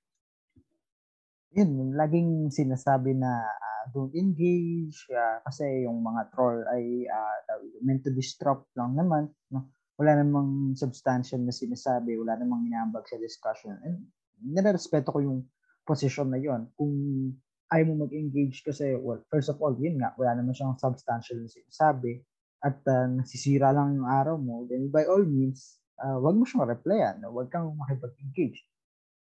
Pero uh, at certain times, merong mga substantial so na mga banggit na mula lang naman sa kabilang side, bagay na hindi agree sa political position mo at uh, hindi natin sure kung troll o totoong tao, may merit na i-engage sila. Siguro di mo mababago yung isip niya, siguro mababago mo. May possibility na oo, may possibility na hindi, pero at the same time, hindi naman to private conversation. Kadalasan nasa labas to ng uh, social media. So, may mga taong makakabasa. At uh, kung yung pag-engage ko dun sa isang quote-unquote troll ay maka- makakapagpanalo ng isang tao, makakapag-pamulat sa isang tao, makakapag-educate sa isang tao na hindi yung troll na yun, yung tao nagbabasa lang din, okay na yun. No? Victorious na yun. Ah, hindi mo man nabago yung isip ng troll dahil nga, well, troll siya hindi naman talaga siya para baguhin yung isip merong mga magbabasa nun at kahit isa siguro sa mahabang panahon ng pag-engage mo sa mga yan, may matututo at may magbabago yung isip. At the same time, hindi ako agree dun sa notion na uh, wag i-engage yung troll kasi starve the trolls, ganyan, ganyan. Okay, ay, sinabi ko nga kanina na okay sa akin na kung di mo gustong engage din by all means, wag. Pero yung uh, yung hindi pag-engage for the purpose of starving, yung mga troll, eh hindi po yun i-engage para hindi mag-dilute sa uh, misinformation, disinformation yung yung usapan, no? hindi para gutumin yung anong tatrabaho yun. Kasi at the end of the day, diba, trabaho yung pagiging troll.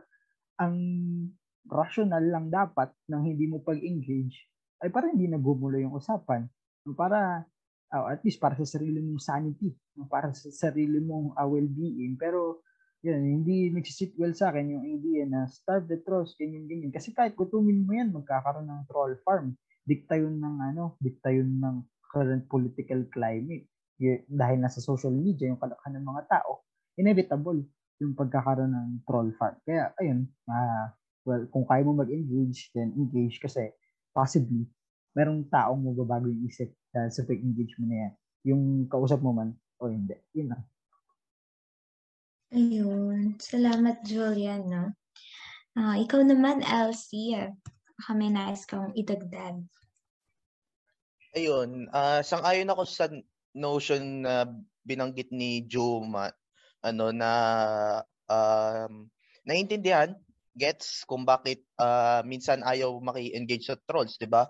Ah, lalo na ngayon ano sa gitna ng pandemya, sa gitna ng patuloy na pagragasa ng ano bulok na remote learning, 'di ba? Parang ang bigat, 'di ba? Ang bigat sa mental, ang bigat na nga na nangyayari ano ngayon sa iyong mental na disposition dadagdag pa tong mga trolls, dadagdag pa tong mga taong alam mo naman sa yung very nature nila bilang bayad, ano, bilang bayaran, hindi mapapaliwanagan at ebas na ebas ng mga disinformation, 'di ba?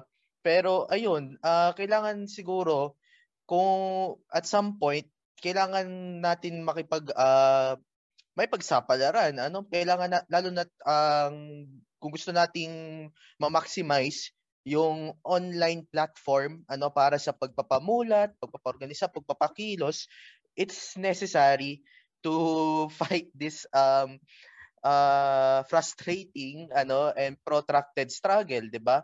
And siguro um on that on that note, magandang mindset din siguro ng pag eh, pag nag ah, ano ka pag yun mag-engage ka ano ah, balikan mo, balikan mo kung ano nga ba yung katangian ng troll. Ano nga ba yung objective ng mga trolls, 'di ba? It's to spread disinformation, 'di ba?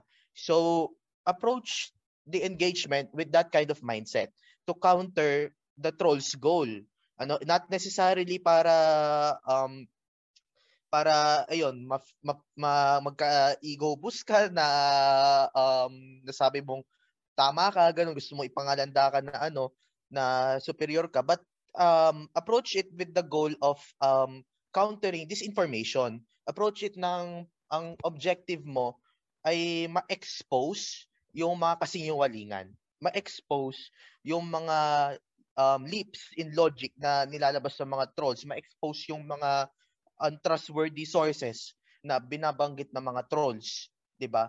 and also and to make sure na tong mga pag-expose na to nakikita siya ano marami nakakita sa kanya yun naman ang mahalaga doon eh ano counter kasi yung reach ng mga trolls ano yung pag-starve sa kanila that's something that um parang sa tingin ko mahirap siyang labanan 'di ba parang ika nga ano min- minsan kailangan mo na din piliin ano yung mga prente kung saan ka makikipag ah, sagupaan. Ano, hindi mo naman ma um para lang sa kandidato, ipipiliin mo lang din mo mga ano, eh, pipiliin mo muna kung sino yung mga pwede mo makaalyado, sino yung sin, ano, isolate mo yung pinaka masahol ano, then kumampi ka dun sa pwede mo makaalyado kasi at some point hindi mo naman kayang labanan lahat.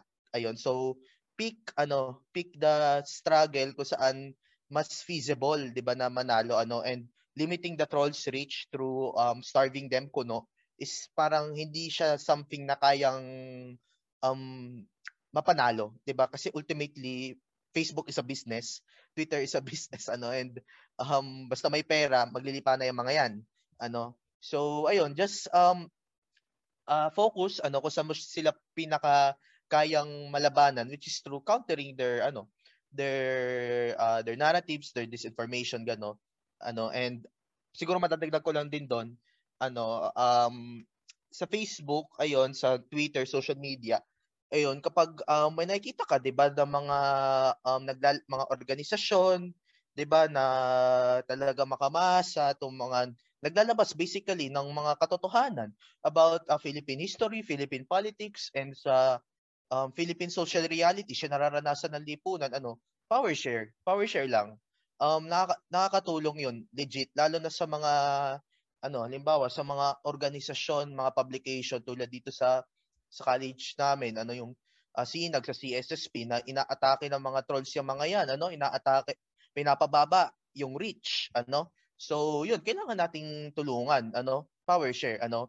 Um, sa antas ng um, pagpapataas ng reach ng isa't isa, ayun, magtulungan din tayo. 'Di ba? Magkapit-bisig din tayo ano sa pag uh, just like paano tayo nagkakapit-bisig sa ano sa mga mass movement, 'di ba, sa pagkilos, magkapit-bisig din tayo dito sa pagkilos naman sa sa online. Ano, magtulungan tayo kasi ayun nga, uh, lagi naman natin emphasize ano, magtatagumpay lang naman tayo kapag uh, nagkaisa tayong uh, sambayanan. Ayun lang naman. Ayan. Eh, follow up question ko sana. Ano kaya na nasagot na ni Elsie na parang where do we draw the line? Parang when do we Mm, stop na na mag-engage? At Oo. dahil nasagot na niya, meron pa ako isang tanong. Ito. So, ang daming ano. So, kanina na pag-usapan natin yung trolls, di ba? So, ito naman ay minsan di na talaga natin makokontrol. Pero paano kaya Mm. kung ano, yung nasa loob na ng bahay mo, yan ka mag-anak mo na, yung nag-share Ayan. ng halimbawa, uh, Pa- sounds familiar. Charot. Ayan. Paano kaya? So, start naman tayo kay Julian. Kapag pamilya mo na, ibang usapan na kasi yun eh. Hmm. Challenge yan eh, no? Sa akin, ano, wala namang ibang nakakakilala, mas nakakakilala sa pamilya mo, kundi ikaw. At yung sinabi ko din nga kanina ay kung sa taong di mo kilala ay ilalapit mo sa mga malapit sa sikmura. Ganun din naman. Siguro for me, at least, at mula rin sa karanasan, ah ganun din siguro, more or less the same. Pero ah i-specify mo sa specific na kalagayan. For example, yung pamilya mo, say ah, may kamag-anak ka, magulang na matagal sa trabaho, no, malaging overtime, o mababa yung sahod, i-relate mo dun yung usapan.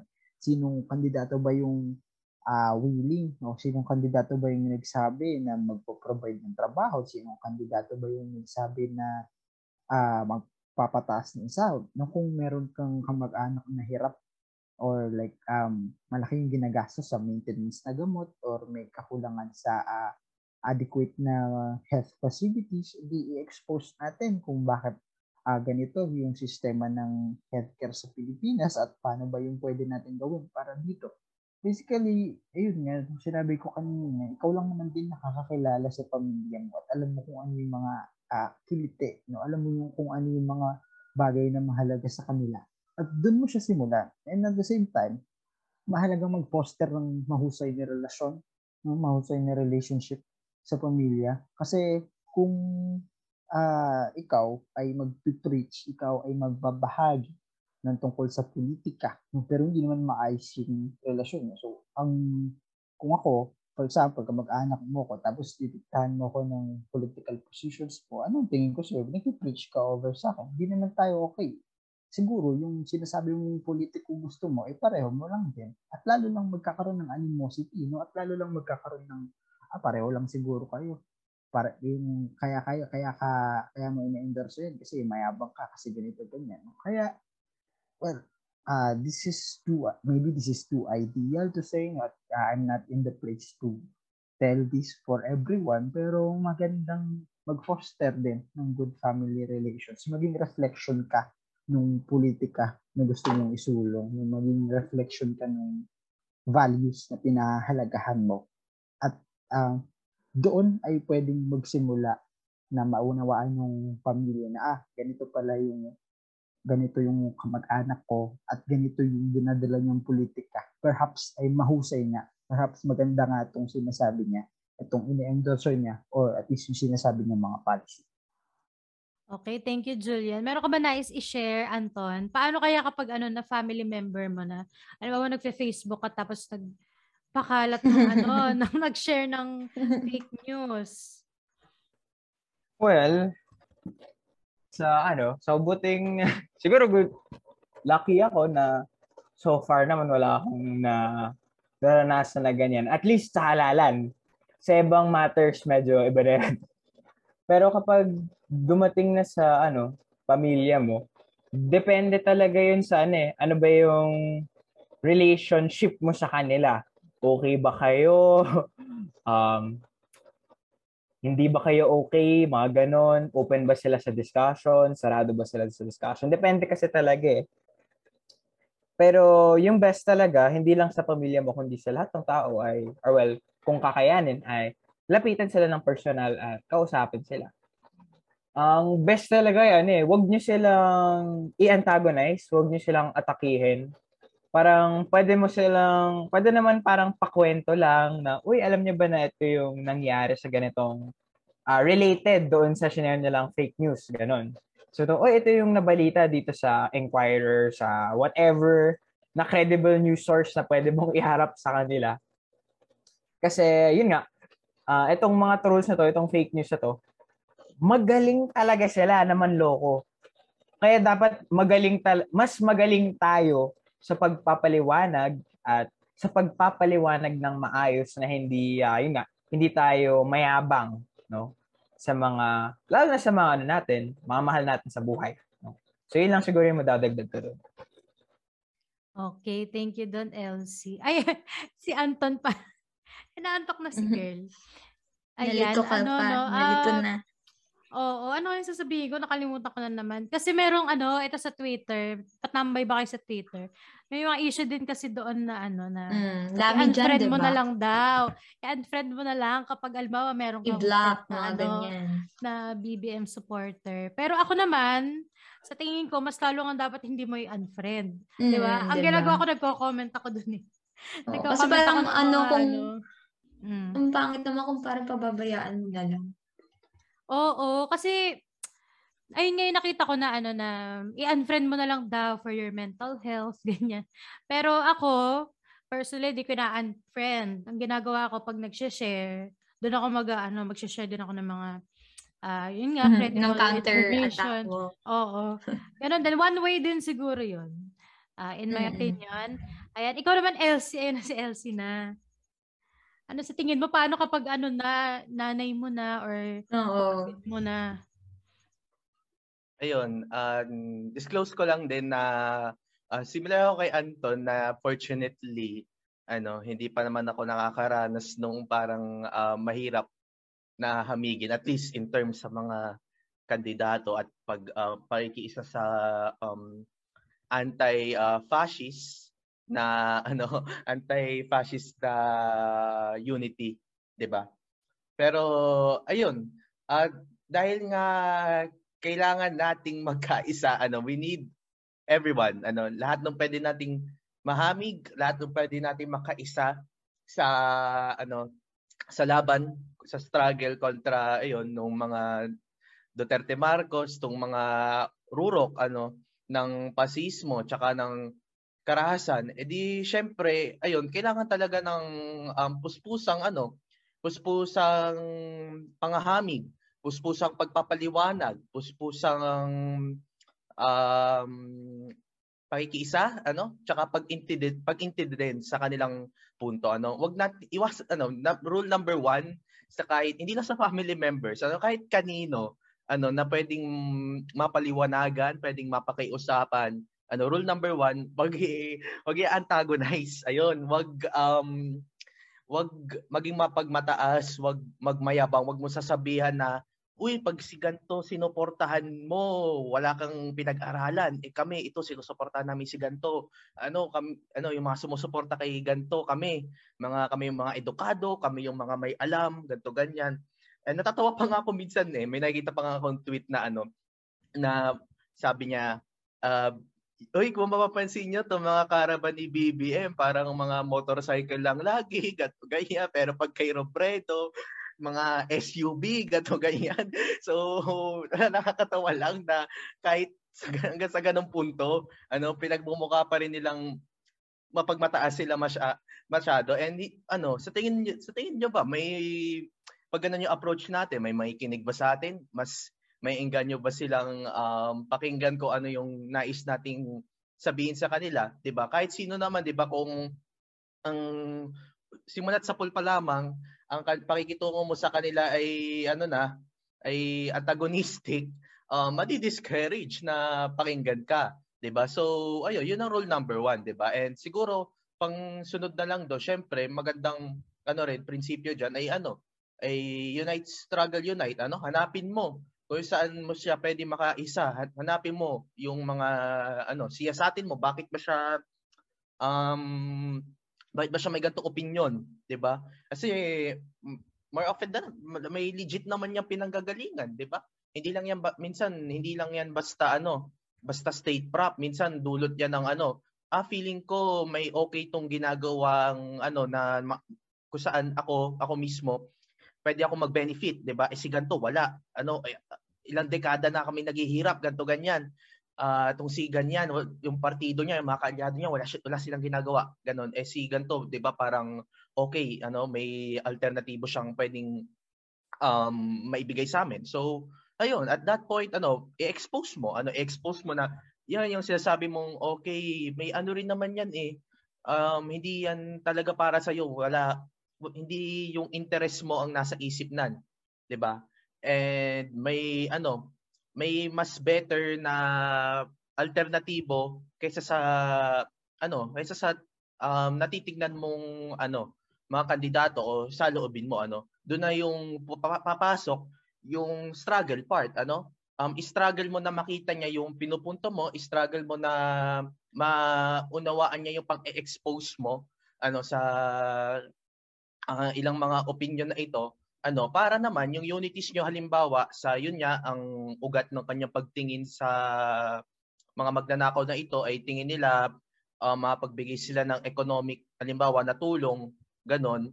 From that earlier unity yung sunod yun ng unity ay ano makikita nyo na same pa rin ano gusto nyo pa rin ng economic na pag-unlad ganto ganyan pero nakikita nyo na parehas na oy hindi nga si ganto ang magpo-provide ng sa atin. Isa rin siyang magnanakaw isa rin siyang pasista ayun. It's mahaba siyang proseso. Sobrang painstaking sobrang it can get frustrating at times. Pero ayun ma, ah, tireless persuasion lang. Um, mahalaga na hindi natin sila sukuan ano maging matyaga ma- maging matyaga ano. Ang pagbabago naman talaga ay ano isa siyang proseso. Hindi siya yung biglaan na nangyayari ano pa it's a gradual process pero ayun sa pag ano pag daluyong ano um, eventually may darating at darating din yung punto ano ng pagbabago ayun ay yun ang ating alalahanin palagi ano and i-strive natin na yung pagbabagong iyon ay tungo sa pagiging abante ayun Ayan, mga listeners. Mm. Napakinggan nyo naman ang ano, no, ang kanilang sentiments about this. Tsaka siguro din yung ano, yung wag natin daanin sa humor minsan kasi Mm. may mga nakikita rin ako memes na ano, na halimbawa daw kapag mga Lenny supporters ay mga lawyers, alam mo yung mga Mm. ano doktor ganyan, pero kapag mga BBM supporters ay mga tambay daw. Ganyan kasi Oo. sa ganun, doon pa lang eh Parang- nilalayo na natin ang sarili Mm. natin sa kanila din. So ayun, wag, wag natin daanin sa humor. lang yung ano, oo, nalilimit yung parang dapat yung perspective na parang Mm. nakukulong sila sa certain ano lang, kagaya nga nung sinabi mo sa mga BBM supporters. So parang ang dating tuloy yung mga taong parang halimbawa, yung iba mahihiya ng maging open, 'di ba? Sa halimbawa kay Lenny or sa iba Mm. pang mga politiko kasi parang nagkakaroon ng category. Oo. So yun.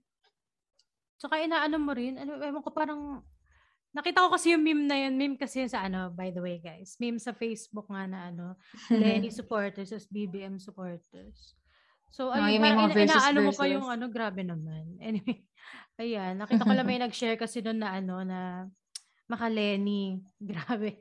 Okay, so ito, matatandaan nagkaroon ng mala-blind item si Duterte tungkol sa isang kandidatong sangkot sa illegal na Yan. drug. Ano, ah, na lumabas, na lumabas bilang si Bobo Marcos pala dahil sa mga lantad na clue. So ano sa tingin nyo ang drama or tactic sa likod ng pahayag na yon sa kabila ng pagiging magkatandem kuno ni ah, Bongbong at Sara ngayong eleksyon? Ah, meron akong nakita before na 27 as early as 2017 pa lang daw ay ah, ina-allude na ni Duterte na si Bongbong Marcos ay sangkot sa cocaine. Though kung bakit niya ulit inulit na ilabas ngayon, ah well, first of syempre hindi naman natin masisiguro no, pero to speculate about it ay meron merong bagay na, hinihi- na kailangan si Duterte or at least hinihingi si Duterte bago niya ibigay yung ah, full support niya sa likod ni Bongbong Marcos. Maybe nagne-negotiate sila no ng ah, power sharing, nagne-negotiate sila ng ah, kasiguruduhan na hindi mapoprosecute si Duterte ng ICC kapag nanalo si BBM. Merong ah merong siguro silang negosasyon sa power, hatian ng power or any any sorts no. Pero yun para sa akin personally ay yun yung dahilan.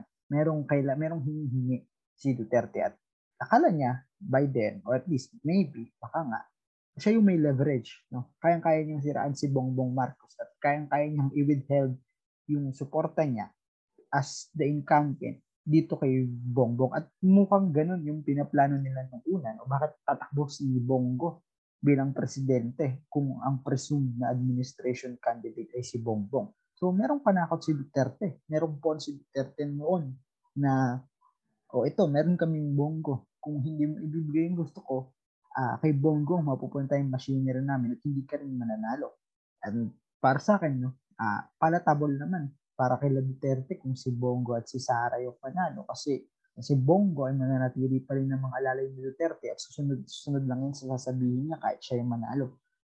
Ah, at evidently, no, mukhang naibigay na ni Bongbong Marcos yung hinihiling nito ni Duterte kasi nagsabi na si Bongo na mag-withdraw siya. Pero hindi pa talaga siya nag-withdraw formally ah, as far as I know, as of today. Kaya baka ah, andun pa rin siya, no? Pinapain pa rin, pinapanakot pa rin ni Duterte kay Bongbong Marcos. Basically, ito ay ah, merong hidwaan dito sa alliance nila. Hindi naman matibay na alyansa yan kasi nagsama-sama lang naman sila dahil pare-pareho silang gahaman sa kapangyarihan, no? At dahil lahat ng gahaman sa kapangyarihan hindi papayag na may ibang gahamang makakalamang sa kanila.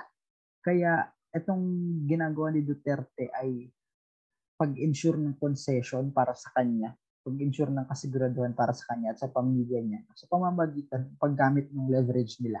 At uh, we'll see how it plays out. No? Pero uh, yung masaklap dito ay syempre, no, uh, nagkakagulo na yung kalagayan natin. Nasa pandemya pa rin tayo. Pero sila, parang laro-laro lang ng kapangyarihan. Si ano naman LC, ano sa tingin mo? Mm, parang ultimately, medyo, yun nga, sabi ni Juma, we'll have to see how it plays out pa. Ayun. Pero I guess, um, based sa, pwede nating masuri sa um, political behavior ni Duterte at saka in general ng mga gantong mga faksyon ng mga ah, ruling class, ng mga ganit sa kapangyarihan, ano, sinusukayan ko yung sinabi ni Juma na, ayun, may posible kasing ano, may mga contentions pa rin, may mga points ng hidwaan ano sa pagitan ng alliance na to, 'di ba?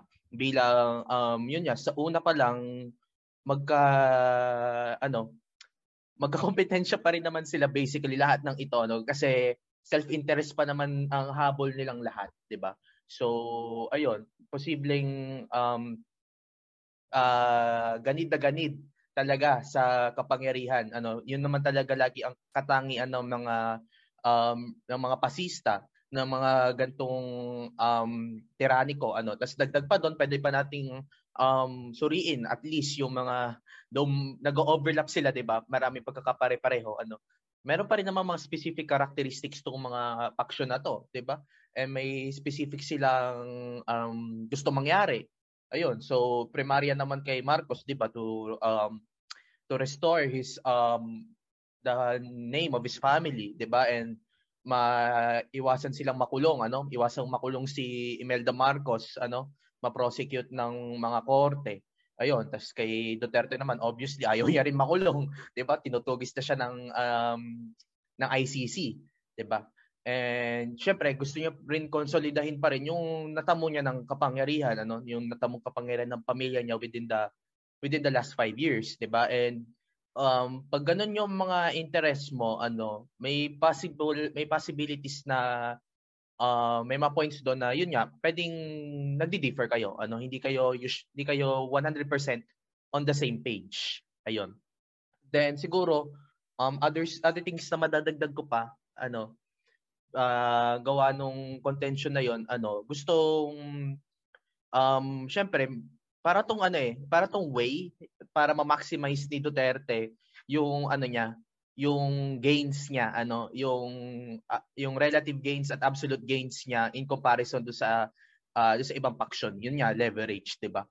And um pwede kong masite na um analysis diyan ano, though parang medyo ano na to, medyo um outdated na to kasi nga si Bongo, 'di ba, nag-withdraw ano um pwede no, it can di naman siya totally outdated ano. Basta binanggit lang na ano by propping up tong narrative nung nag-a-addict ano and um implying that it is um bongbong ano and then at the same time simultaneously propping up bongo ano um pwedeng ipamuka ni Duterte na si Bongbo Bongbong ano legit niyang na overcome kuno na, leg- legit niya na overcome yung um hurdles ng um pagtakbo against the um alalay ano? Against the uh, tuta ni uh, ni Duterte ano? Dahil pag nanalo si Bongbong ano pwedeng ilantad talaga yung naratibo na yon and i-emphasize yung pagkatalo ni Bongo ano? And essentially what that serves is ano it can cover up any possible um rigging of the elections that can ano that can happen and most likely will happen because uh, yun nga ang electoral machinery din ay nasa control ni Duterte di ba? COMELEC appointees puro ano karamihan Duterte then yung sa ano pa yung sa issue nung sa F2 logistics ano. Kasi yun nga magiging super obvious naman kung ano kung hindi niya at least gagawa ng paraan para ma-cover up yung uh, yung pandaraya ano. Pero with um with uh, how things are looking now, nag-withdraw na si Bongo, ano, uh, it looks like naman na tuloy-tuloy na yung uh, suporta nga ni Duterte kay Bongbong Marcos, ano, and uh, maybe behind the scenes there are um, enough concessions na already made to him, ano, pero maaari pa rin niya magbago. Maaring magkaroon pa ng maraming developments, ano, ito namang power struggle sa pagitan ng mga elite ano hindi naman niya naiiba sa mga struggle halimbawa ng um ng inaapi sa ng aapi sa kanya on the aspect na uh, static lang siya forever ano nagbabago yan ano. There's always something that could that could happen to shift the the dynamics ano the power dynamics in that uh in that relationship ano And in that power struggle, ano, we have to see ano kung um, baka mamaya mag uh, renege ulit si Duterte, ano, baka may um, i-prop up niya ulit tong nag-a-addict ano pag nakita niya na um, hindi siya nagwawagi ano sa power struggle na posibleng nangyayari. Ano. Ayun lang. Ayan, thank you. Dako naman tayo ngayon kay Anton. Ayun, siguro nasabi na lahat ni LC at ni Julian. Pero siguro dagdag ko lang din. Itong lumalabas kasi na alliance, itong Marcos Arroyo Duterte ERAP, no? Ano yan eh, parang yan yung, parang Avengers yan na mga magnanakaw ng Pilipinas, no? So, si ERAP, si Gloria and all. Ano yan eh? Siyempre dahil alam naman natin na magnanakaw tong lahat ang nangyayari sa kasalukuyan kung ba't nagkakaroon ng ano eh, nagkakaroon sila ng mudslinging, no? Kahit sa totoo aliado naman sila. Ay dahil sa panahon ng election, ito yung ano eh, ito yung panahon kung saan itong mga malalaking ano, mga dy- mga political dynasties na ta- tinatawag natin. Ito yung panahon kung saan ma-ensure nila na sila yung makakuha ng pinakamaraming pera mula sa bayan depende kung ano yung magiging resulta sa halalan. So halimbawa, kapag, for example, kung nanalo itong si Bongbong Marcos bilang presidente, syempre siya yung may uh, dagdag sa mga ninakaw na nila, no? Mapupunta siya sa posisyon kung saan, ano eh, yun yung pinaka-advantageous at kung saan doon ma-ensure niya na sa pamilya Marcos yung mapupunta yung karamihan ng pera kaya yung nangyayari, parang nagpo-positioning na sila para sa 2022 elections. Kung babalikan kasi natin yung kasaysayan ng relasyon ng pamilya Marcos at Duterte, merong ilang ipinangako si Duterte na ipinatupad niya sa pamilya Marcos tulad ng paglibing kay uh, uh, yung dik si ano eh sa paglibing kay dating diktador Marcos sa libingan ng mga bayani. Na-ensure niya yun. Pero nung nagkaroon ng ano, electoral protest itong si Bongbong Marcos sa Comelec para ipaglaban yung kanyang vice presidential ah, run noong 2016, hindi siya tinulungan nitong si Duterte. No? Hindi siya tinulungan. Hindi niya na hindi siya nanalo sa kanyang electoral protest in short. At yun yung parang nagiging problema ngayon ng mga Duterte, no? Magiging loyal ba sa kanila itong mga Marcoses, lalo na kapag itong si BBM, siya yung nasa presidential position at itong si ah, Sara ay sa vice presidential lang. Kasi kung tingnan natin, no, so noong 2016, nung nanalo sila, kahit nanalo sila ni bilang vice president, pinatanggal siya sa mga positions niya bilang drug, drug czar, bilang ang alam ko napunta rin siya sa housing, no? Nung sa cabinet siya. Pinatanggal din siya doon. Yun yung pwedeng mangyari kay Sara, no? Lalo na hindi siya yung presidente. So siguro doon nag-iingat yung kampo nila Duterte dito sa usapin ng Marcos Duterte Alliance. Na sa totoo, para siyang ano eh, para siyang axis of evil na kailangang labanan sana ng mga Pilipino na itong mga pinakamalalang mga pasista, pinakamalalang human rights violator at magnanakaw na itong alliance na to, hindi sila dapat or sana hindi sila magtagumpay sa electoral pro sa electoral ah, field nitong 2022. Pero yun nga, sabi nga ni Asi, sabi nga ni Julian, itong nasa loob ngayon ng COMELEC, nasa loob ngayon ng Supreme Court, yung nasa loob ng military at police, hawak sila in some way by these families, whether yung Marcoses, whether yung Dutertes, whether yung mga Arroyo, at yung mga ano, sila era. So, very, ano eh, parang uphill battle talaga itong 2022. At sana galingan talaga ng mga mamamayan i-expose ang kabulukan ng dalo, ang apat na pamilyang to. Thank you, Anton. Ito, very curious ako no, sa isasagot ninyo.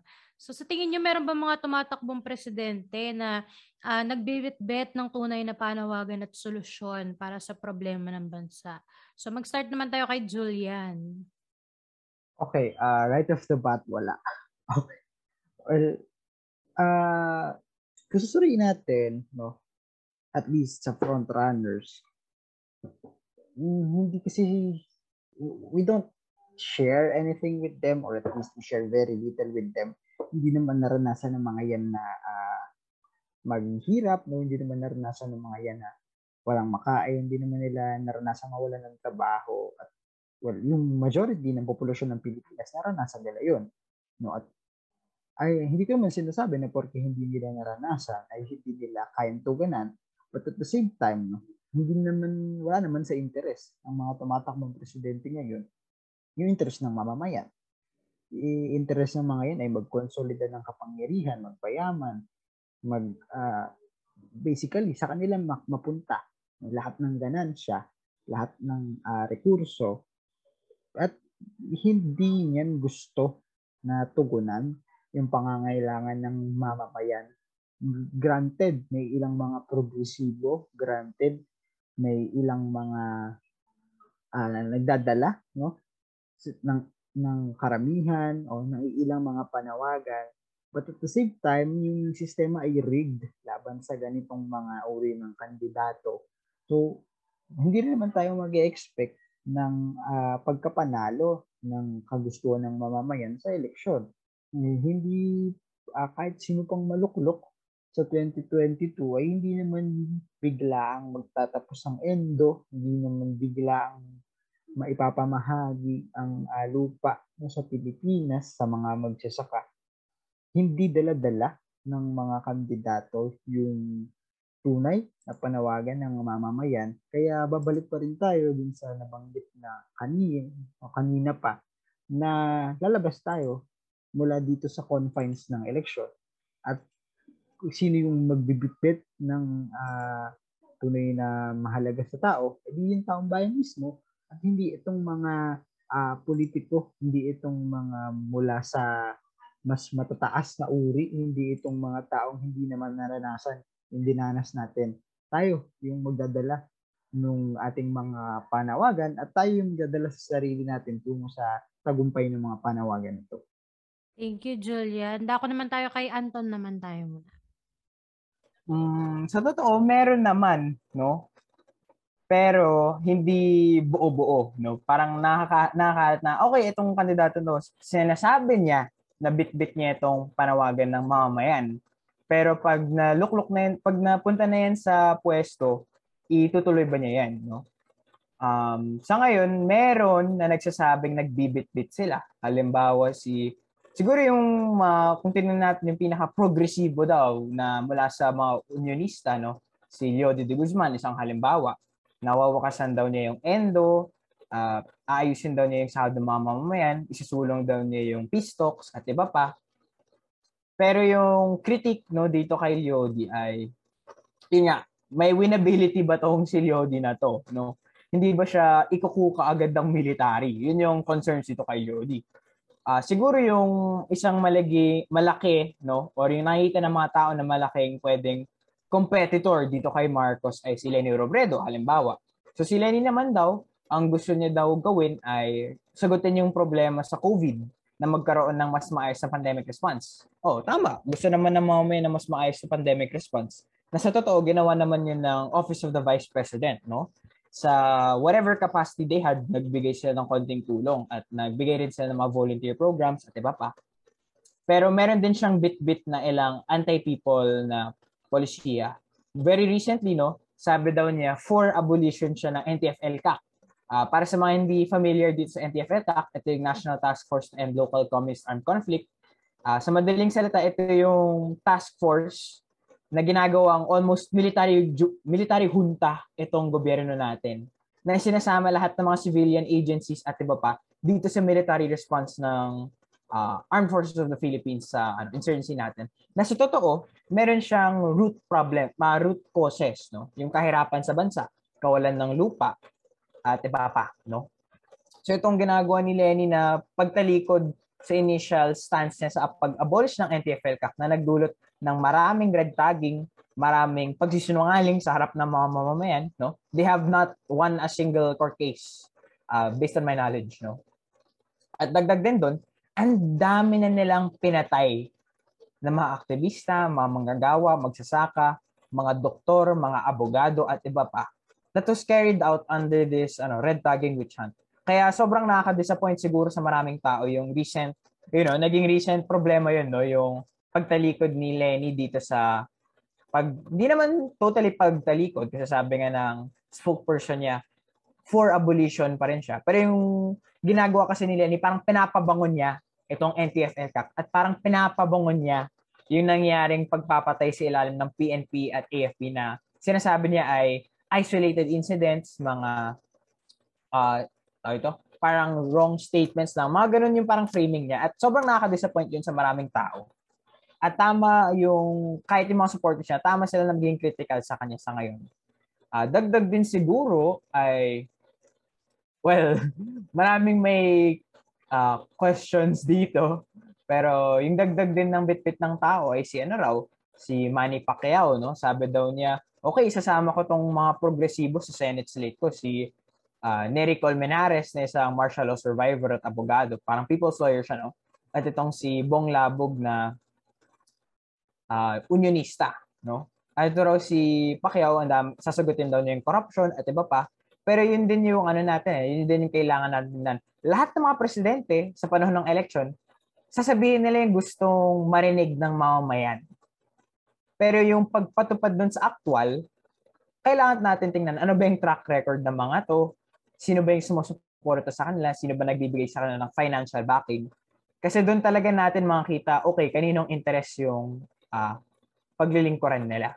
Halimbawa, si Duterte, sinabi na niya lahat, no? Uh, as I mentioned kanina, sabi niya, he'll solve uh, corruption, he'll solve criminality, tatanggalin niya yung drugs, wawakasan niya yung endo, magpa-peace talks siya sa ano mga rebelde para sagutin yung ugat ng digmaan. Pero in, in, in actuality, parang ano lang to eh, panloloko lang to sa mga mamayang Pilipino. No? And uh, hindi naman ako magdidikta ng ano uh, ng presidential candidate kasi as I already mentioned, we need to analyze, especially in the coming months, uh, what not only what they'll be saying, but what they'll be doing, who they'll be talking to, kung kakausapin ba talaga nila yung mamamayan, no? Kasi marami pang pwedeng magbago. No? Kanina nga mention ko, sa February pa yung official na start ng campaigning period. And siguro yung last message ko dito sa usapin ng mga presidentiables na bit-bit yung ah, panawagan ng mamamayan, yun nga, ah, sa ngayon, lahat sila, they will all bring some form of ah, makamasa image sa campaigns nila. Pero tayo bilang mamamayan, alam, na, alam naman natin na itong mga tumatakbo, they're supported by big business, they're supported by landlords, they're supported by yung sarili nilang mga interes at mga alyado. So we really, we always have to go back to the idea that we have more in common with our fellow Filipino voter than we do with our presidential candidates. And we can, uh, we can join with our fellow Filipinos in their campaigns for halimbawa, yung ligtas na balik eskwela, yung pagkaroon ng ayuda para sa lahat, yung pagkaroon ng yung pag-abolish sa NTFL-CAC, halimbawa. Because these are things that during the time of elections, now that all these presidential candidates want to look like they're for the people, pwedeng i-maximize yan ng mga organizers at ng mga mamamayang Pilipino na, oh, okay, sabi mo, ano, sabi mo for ayuda ka. Eh, nasa kongreso ka ngayon, ba't hindi mo suportahan yung sinusulong na ayuda ng mga iba't ibang mga kongresista? Parang ganun. Because this is a time talaga where you can really, uh, ano eh, you can, pwede mong singilin tong mga magtatakbo for re-election or what, na makiisa kayo sa kampanya ng mga mamayang Pilipino, no? Sa karapatan, sa sahod, sa ayuda, at sa lupa. Because now is the most advantageous time to do that. So, yun lang siguro yung ah, ending ko doon. Yan, thank you Anton. Ano, at saka ano, gusto ko lang din idagdag kasi ngayong election kapag ah, may sinasabi mo meron kang kinikilingan ano na na presidentiable eh Mm. hindi mo na siya pwede i-critic. Actually, hindi ayan reminder natin sa mga ano natin, sa mga listeners natin. Ah, yung mga kandidato ay hindi po natin yan santo, okay? So Mm, kapag ah, kapag pwedeng pwede natin silang i-critic. Ganon, hindi automatic na siya yung iboboto ko or sa sa kanya ko nakakiling. Eh, Perfect na lahat siya na, lang, sa'yo. oo, lahat na Oo. lang eh, tatanggapin mo. Pwedeng pwede mo siyang i-critic. Lalo na kung yung mga pinagsasabi niya or kagaya nga ng binanggit kanina, no, yung stand niya sa isang bagay na seryosong usapin, di ba? Ay ah, Mm. ah, balikwas doon sa dapat niyang ah, ah, stand, ganyan. Ah, wag natin santuhin kasi. Oo, siguro ayun na lang, ah, wag natin santuhin. Okay, ayan. Ayan, reminder lang sa ating mga listeners. Wag po natin santuhin ang mga ano, ang mga iboboto natin. Huwag matakot na i-critic sila. Diba? Totoo. Dahil ano, 'di ba nga, ang laging sinasabi, mga trabahador natin sila, 'di ba? Sila dapat ang nakikinig sa Mm. atin. Kung ano yung puna natin, dapat i-take into consideration natin. Nila yon pala. Ayan, tama. Okay, Mm. next. Sino na ang next? Kimi. Next na si Elsie. Di mo pa siya Okay, naiinano. Elsie. Ano sa tingin mo? Ah, ayun, basically ah nasabi na ano, nasabi na ng ni na ah, Juma at Anton yung lahat ano um siguro madadagdag ko na lang ano mas i-emphasize na lang din natin na um beyond the official job description of the president ano ano ba yung function niya sa lipunan, 'di ba? Kung pagbabatayan natin yung konkretong nangyayari, 'di ba? Um which is ano, basically um, the president is there para tiyakin na yung lipunan, yung takbo ng lipunan, yung gobyerno, ano, para kanino naglilingkod, 'di ba? Para sa mga ano niya, kaalyado niyang mga malalaking negosyante, para sa mga kaalyado niyang mga Panginoong may lupa, ayun, para sa ah, iba pa niyang mga makapangyarihang mga kaibigan, 'di ba? So, ano, though wala siya sa official job description, ano, hindi natin pwede ano, i-deny kung ano yung nangyayari talaga ano sa sa lipunan, 'di ba? Sa mga polisiyang pinapatupad nila na palaging neoliberal, palaging anti-mamamayan, ano, though minsan maglalabas sila ng um, seemingly pro-masa na um, programa, halimbawa yung CARP, ano, pero huwad, huwad to, ano, um, konting, ano lang, concession lang, kumbaga, ano, it's just an illusion, ayun. And yun yung isa pa isa, isa ko pang gustong ipunto dito ano. Itong mga pangulo ano um, bilang lifelong silang mga karerista sa loob ng ano natin ng bulok na politika natin that uh, operates ano on maximizing the gains ng mga makapangyarihan ano while making it seem na hindi nila ginagawa yon ano it uh, gamay na nila ano itong uh, laro ng pagpa-prop up ng illusion ano ng demokrasya illusion ng may choice ano yung sambayanan na, na itong choice na to um, magsisilbi talaga uh, para sa kanila ano. Kaya tuwing eleksyon ano lagi na lang makikita natin 'di ba? Halimbawa si Duterte noong 2016 'di ba? Dami niyang pinangako ano. Um, tapos ano pa yung isa niyang pinangako ng peace talks 'di ba? Halimbawa peace talks yun ang isang example ano then eventually um, dumating sa panahon na yun nga binuwag niya yung peace talks ano and lalo niya lang pinalala yung gera kontra insurhensya 'di ba? So yun that's an example of um paano nila ginagamit yung pagpopostura ano yung pagpopostura ng basically kino-co-op nila yung mga panawagan ng mga ng masa ng sambayan ng api to serve their political interests and to serve the current illusion of democracy that is uh, that is going on ano? So ayun kaya knowing na ganun yung ganahan nila um virtually wala. Ano halos wala talagang genuine na ano na presidentiable na magbibitbit ano na maglalako ng tunay na ano na comprehensive social change at panawagan ano para sa mga hinaing ng sambayanan. Kung meron man ano gaya nga na nabanggit ni Anton kung ito ang si Yodi ano seemingly ganun nga pero ayun at pag nandoon na siya bilang taliwas ano yung mga panawagan na to taliwas tong mga protocols na to for genuine social change sa interest ng mga um, big business, mga landlords, ano, nandiyan pa namin nandiyan pa rin kasi silang lahat eh.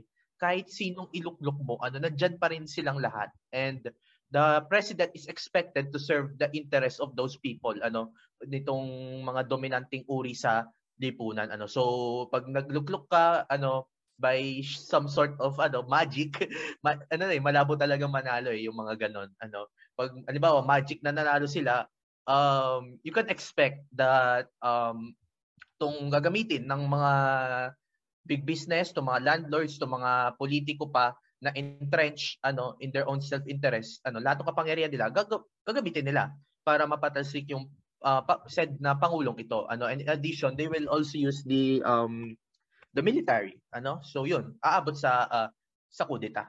Ayun. So um wala talaga ano, wala talagang um, legit na presidentiable na nagbibitbit na fully ng mga um, panawagan na ito ano pero ayun nga bilang sa ngayon to maintain the illusion of democracy to gain more uh, voters and palawakin yung mass base nila kailangan nila at least sakyan muna to mga panawagan na to ano ika nga ni Anton um, dito sila vulnerable ano dito sila uh, pinakamahina ano dito dito nila kailangang pinaka mag-concede ano sa sambayanan. So yun.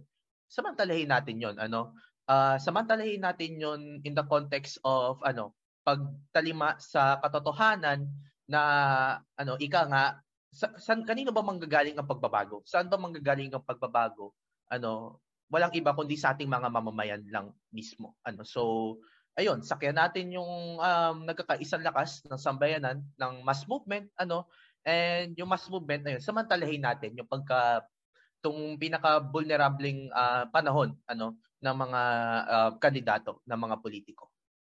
Ayan, salamat doon Elsie. No?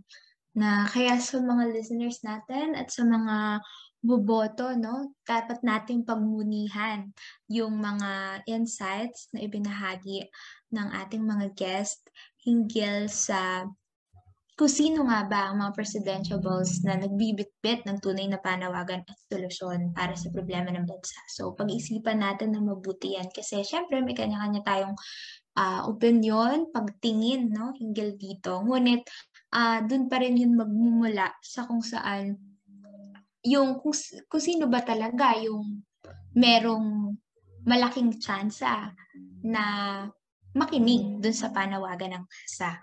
So yan, bago matapos ang ating episode tonight, no, meron tayong last question para sa ating mga guest. Naniniwala ba kayong eleksyon at pagluluklok ng bagong presidente ang sagot sa hindi matapos-tapos na pagdurusa ng mga Pilipino? So yan, magsimula tayo sa iyo, Anton. Well, since we've been talking about this for the past almost two hours, ah nakita naman natin na the election alone will not change yung basic problems ng mga mayang Pilipino. No? Kasi, yun nga, sa halalan, yung mananalo naman talaga, ito yung sinu- sinusuportahan ng mga mo, makapangyarihan na sa lipunan natin. At nakita naman natin na itong mga ano, itong mga tumatakbo, very karamihan sa kanila very questionable ang track record. Ah, and aside from that, yun nga, na-mention na dati na inuuna talaga yung interest ng mga financial backers nila.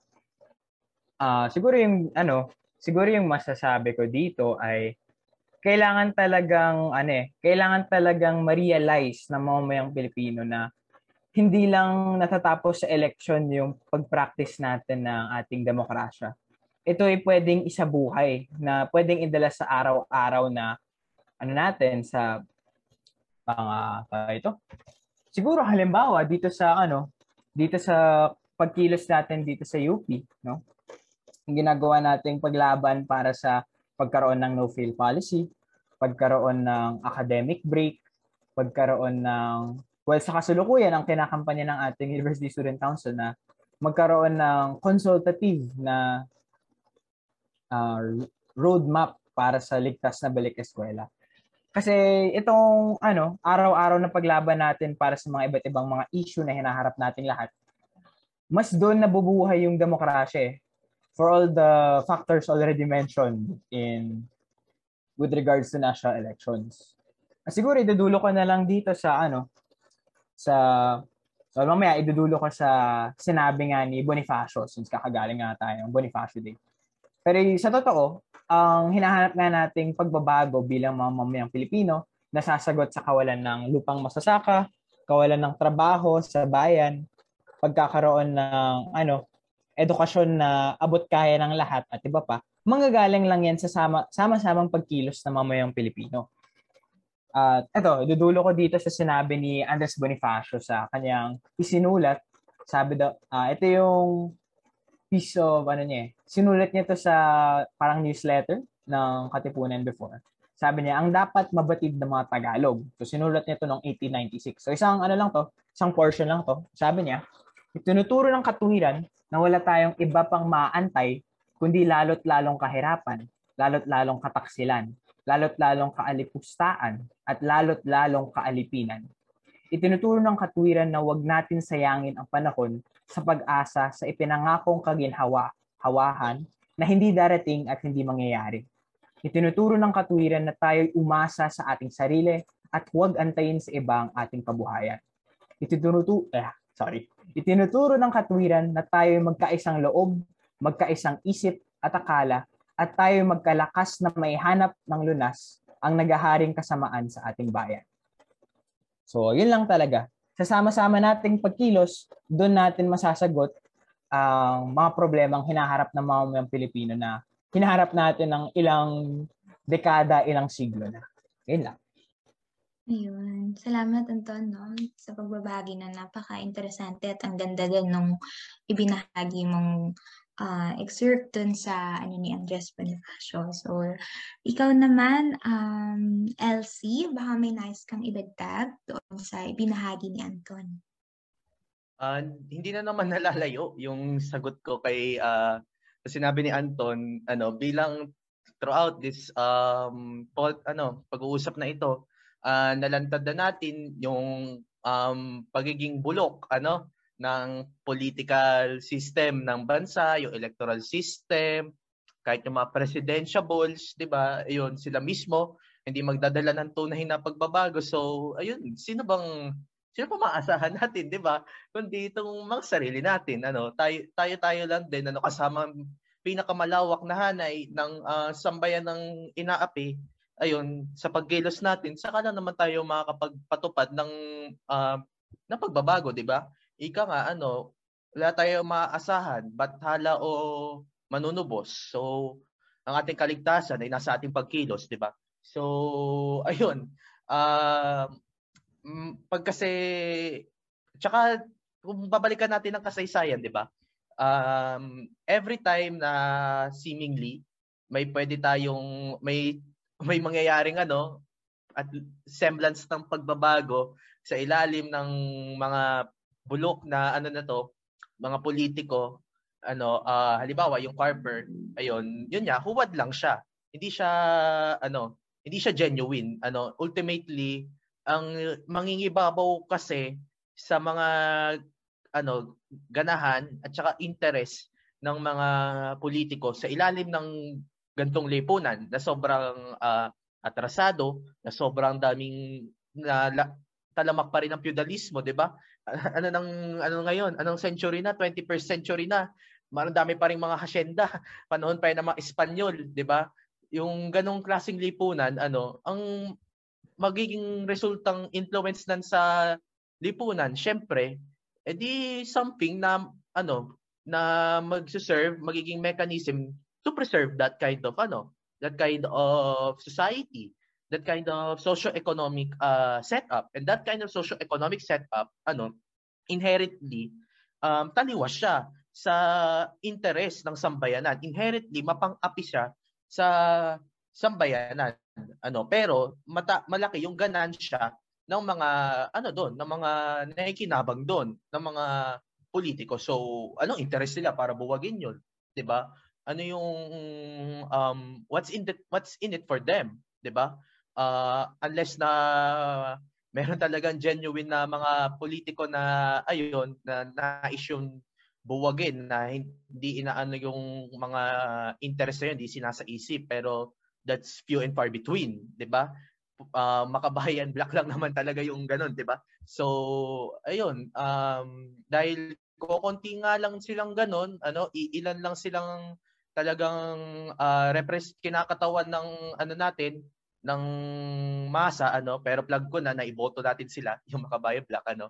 Uh, hindi si ano hindi nila kayang bitbitin tong laban ano by themselves sa loob ng parlamento ano. Kailangan syempre um mas sandigan ito ano at pangunahan ng uh, mas makapangyarihang puwersa na nasa labas ng uh, eleksyon at ng parlamento ano which is yun nga yung um, yung mass movement 'di ba? Yung pagkakaisa nating lahat. Ano wala naman tayo talagang uh, ibang maasahan kundi ang ating mga sarili. Ano and um, pinatunayan naman ng kasaysayan na pag sumandig tayong lahat sa ating mga sarili pag tayo nagkapit bisig tayo nagkaisa ano kayang-kaya nating um, mag-enforce ng totoong pagbabago, ng genuine uh, social change. Ano, niloloko lang tayo ng mga ano na 'yan, ng mga neoliberal at saka individualistikong propaganda. Ano, niloloko lang tayo na um, hindi wala tayong mapagtatagumpayan pag nagkaisa tayo. Kasi alam nila na um, pag nagkaisa, that will be their ano, doon na sila babagsak. Ano, doon na sila tuluyang mabubuwag ng sambayanan ayun, ayun lang naman. Um, makiisa, ano, pumilos at saka um, sumandig ano para sa mga inaapi lagi sa ating lipunan. Ano, doon dapat laging nakatuon yung ating um, ginagawa. Ayun, ayun lang naman. Ayun.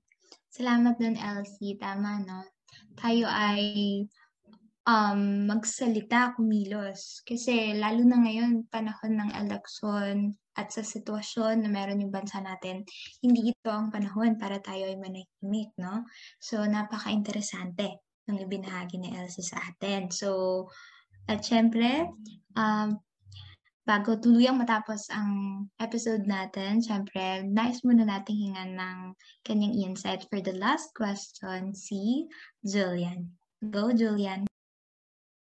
Sa uh, political science, no? although lagi siyang confined sa uh, academe, mas ganun siyang type of discipline. Meron silang tinatawag na uh, everyday politics, no? Sa everyday politics daw, yan daw yung uh, daloy ng politika na labas sa mga institusyon, no? Labas sa official functions ng gobyerno, labas sa basically labas siya dun sa kung ano yung tinuturing nating politika, yung binabalita sa TV. Yung everyday politics ay araw-araw na pakikipagsalamuhan ng mga tao at kung paano nila piniperceive yung politika. At ang magandang point yon although it's still very much uh, academic, magandang point siya, magandang tangent siya tungo sa uh, ano ba talaga na yung politika, ano ba yung political participation. And uh, there I say na hindi siya nakakulong sa eleksyon.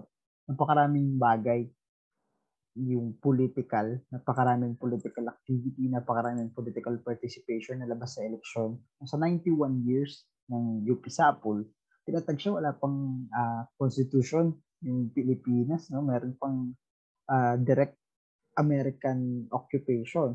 At hindi pa naman umiikot sa eleksyon yung buhay nun, hindi pa naman umiikot sa eleksyon yung politika nun at sa sumunod ng mga taon, no, lalong-lalo na sa matapang na paglaban ng organisasyon noong 70s no, bilang parte ng mga uh, UP organizations na tumutol at malaya, matapang na lumaban sa uh, diktadurang Marcos, hindi na, wala namang uh, election no, sa kahabaan ng martial law pero very much alive yung politika. At syempre, sa kasalukuyan, yung point ay wala din sa eleksyon. Yung uh, lahat ng gusto natin, hindi siya end all be all. At frankly, wala nga siyang gaanong nare-resolve uh, yung pang-araw-araw nating buhay, kung tutuusin, ay uh, magpapatuloy, no? more or less the same, regardless kung sino yung manalo. Minsan, syempre, lalala. Minsan, bubuti kahit papano. Pero, marami pang bagay yung nasa labas nito. Nabanggit na namin paulit-ulit sa episode na to, pero yung political participation ay hindi nasusukat sa simpleng uh, pag-shade ng balota, no? Yung pagbubuo ng mga organisasyon, yung uh, pag labas-labas ng mga tao para makapag-mobilize, yung pagpo-post sa Facebook, uh, pagko-comment sa mga balita, panonood mismo ng balita, itong ito basically itong uh, Sika podcast, no. Lahat ng ito ay forms of political participation at lahat ng ito ay steps para sa gains no ng ng mga Pilipino ng masang Pilipino at wala no one thing will uh, tawag ito, lead us to victory. Hindi isang iglap, hindi isang hindi isang process yung magpapabago ng lahat ng bagay. Amalgamation siya ng mga proseso. At doon umiikot, no? Doon iikot tong buong political process sa lahat ng prosesong kailangan natin i-undertake sa loob o labas mo ng mga institutions involving man yung gobyerno o hindi napakaraming bagay yung kailangan nating pagpaguran, pagpuspusang uh, ayusin, pagpuspusang pagtrabahuhan para maipanalo yung tunay na uh, kagustuhan, tunay na aspiration ng mga mamamayan. At sa huli, uh, at the end of the day, ang essence ng demokrasya ay yung pagpapatuloy natin bilang mga individual, pero bilang mga individual na sama-sama sama-sama kumikilos para sa ikabubuti ng lahat. Yun lang. Maraming salamat. Ayan, maraming salamat. Thank you. Ayan, again and again. Maraming maraming salamat UP yes. Sapol sa pagsama sa amin ngayong gabi at syempre na sobrang sapol din ng mga sagutan. Tama. Ayan. Kaya kung mayroon kayong mga events, racket, at kung ano-ano pa, go, i-invite niyo ng ating mga listeners. Promote na kayo. Go. Go, Start LC. tayo kay ano, ay LC. Promote na. Mm, go.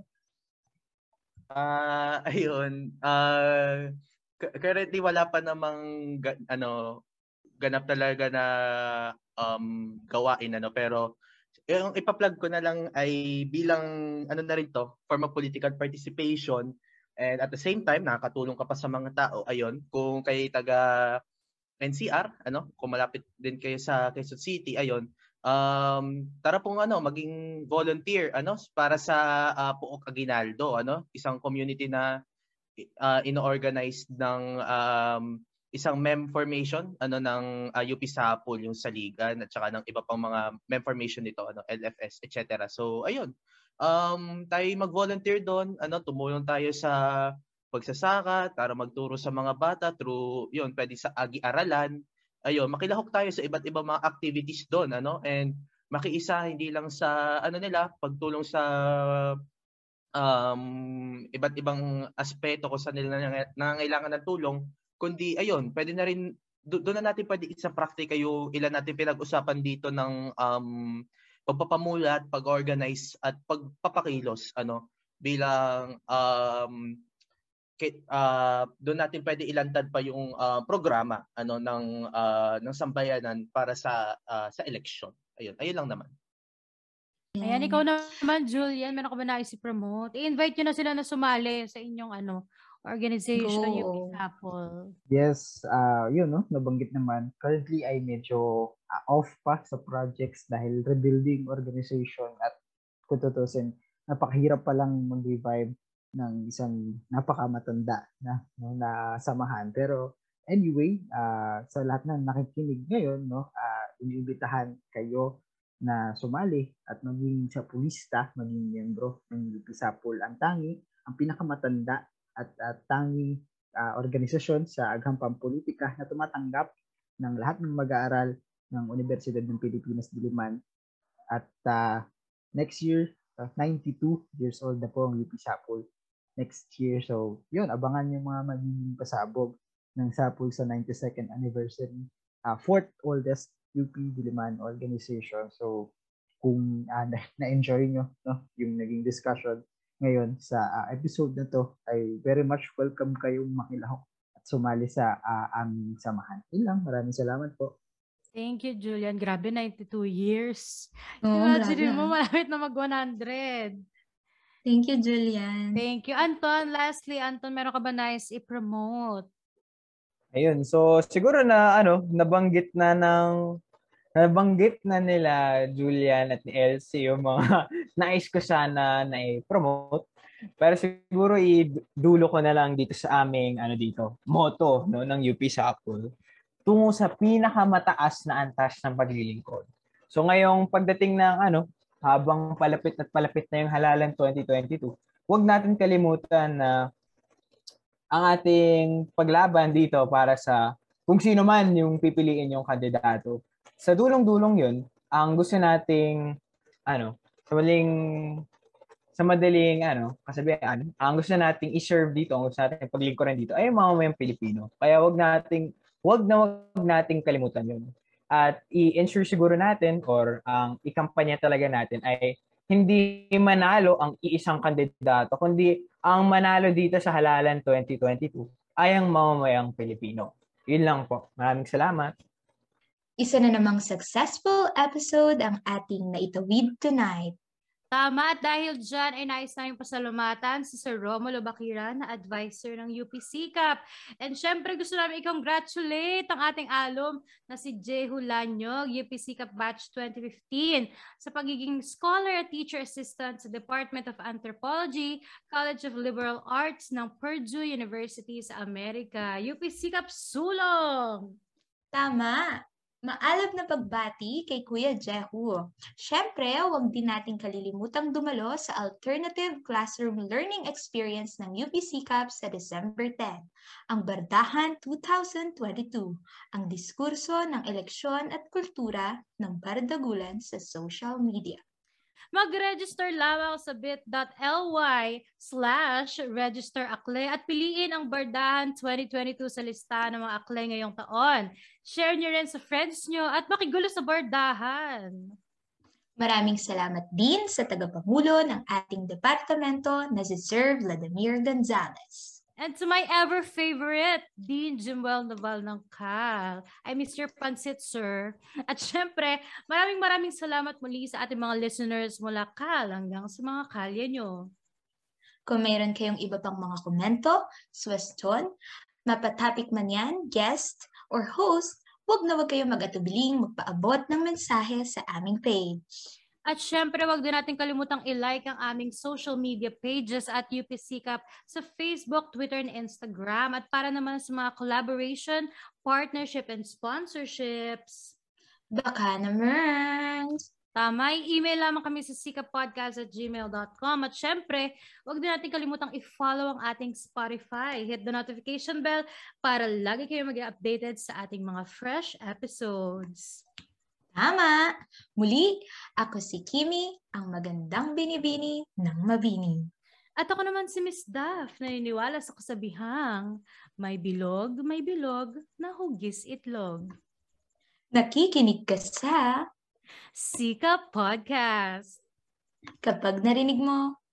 Ikwento mo. mamaya, pwede kayo makasama sa hinaharap. Kung sakali na pala rin pangako Poblasyon tayo ay gagawa. Siguro nga napapaisip ka. Ba't ako nangangapa niya? Ilang araw na lang eleksyon na. Kaibigan ko nag-aalala Para to sa kabutihan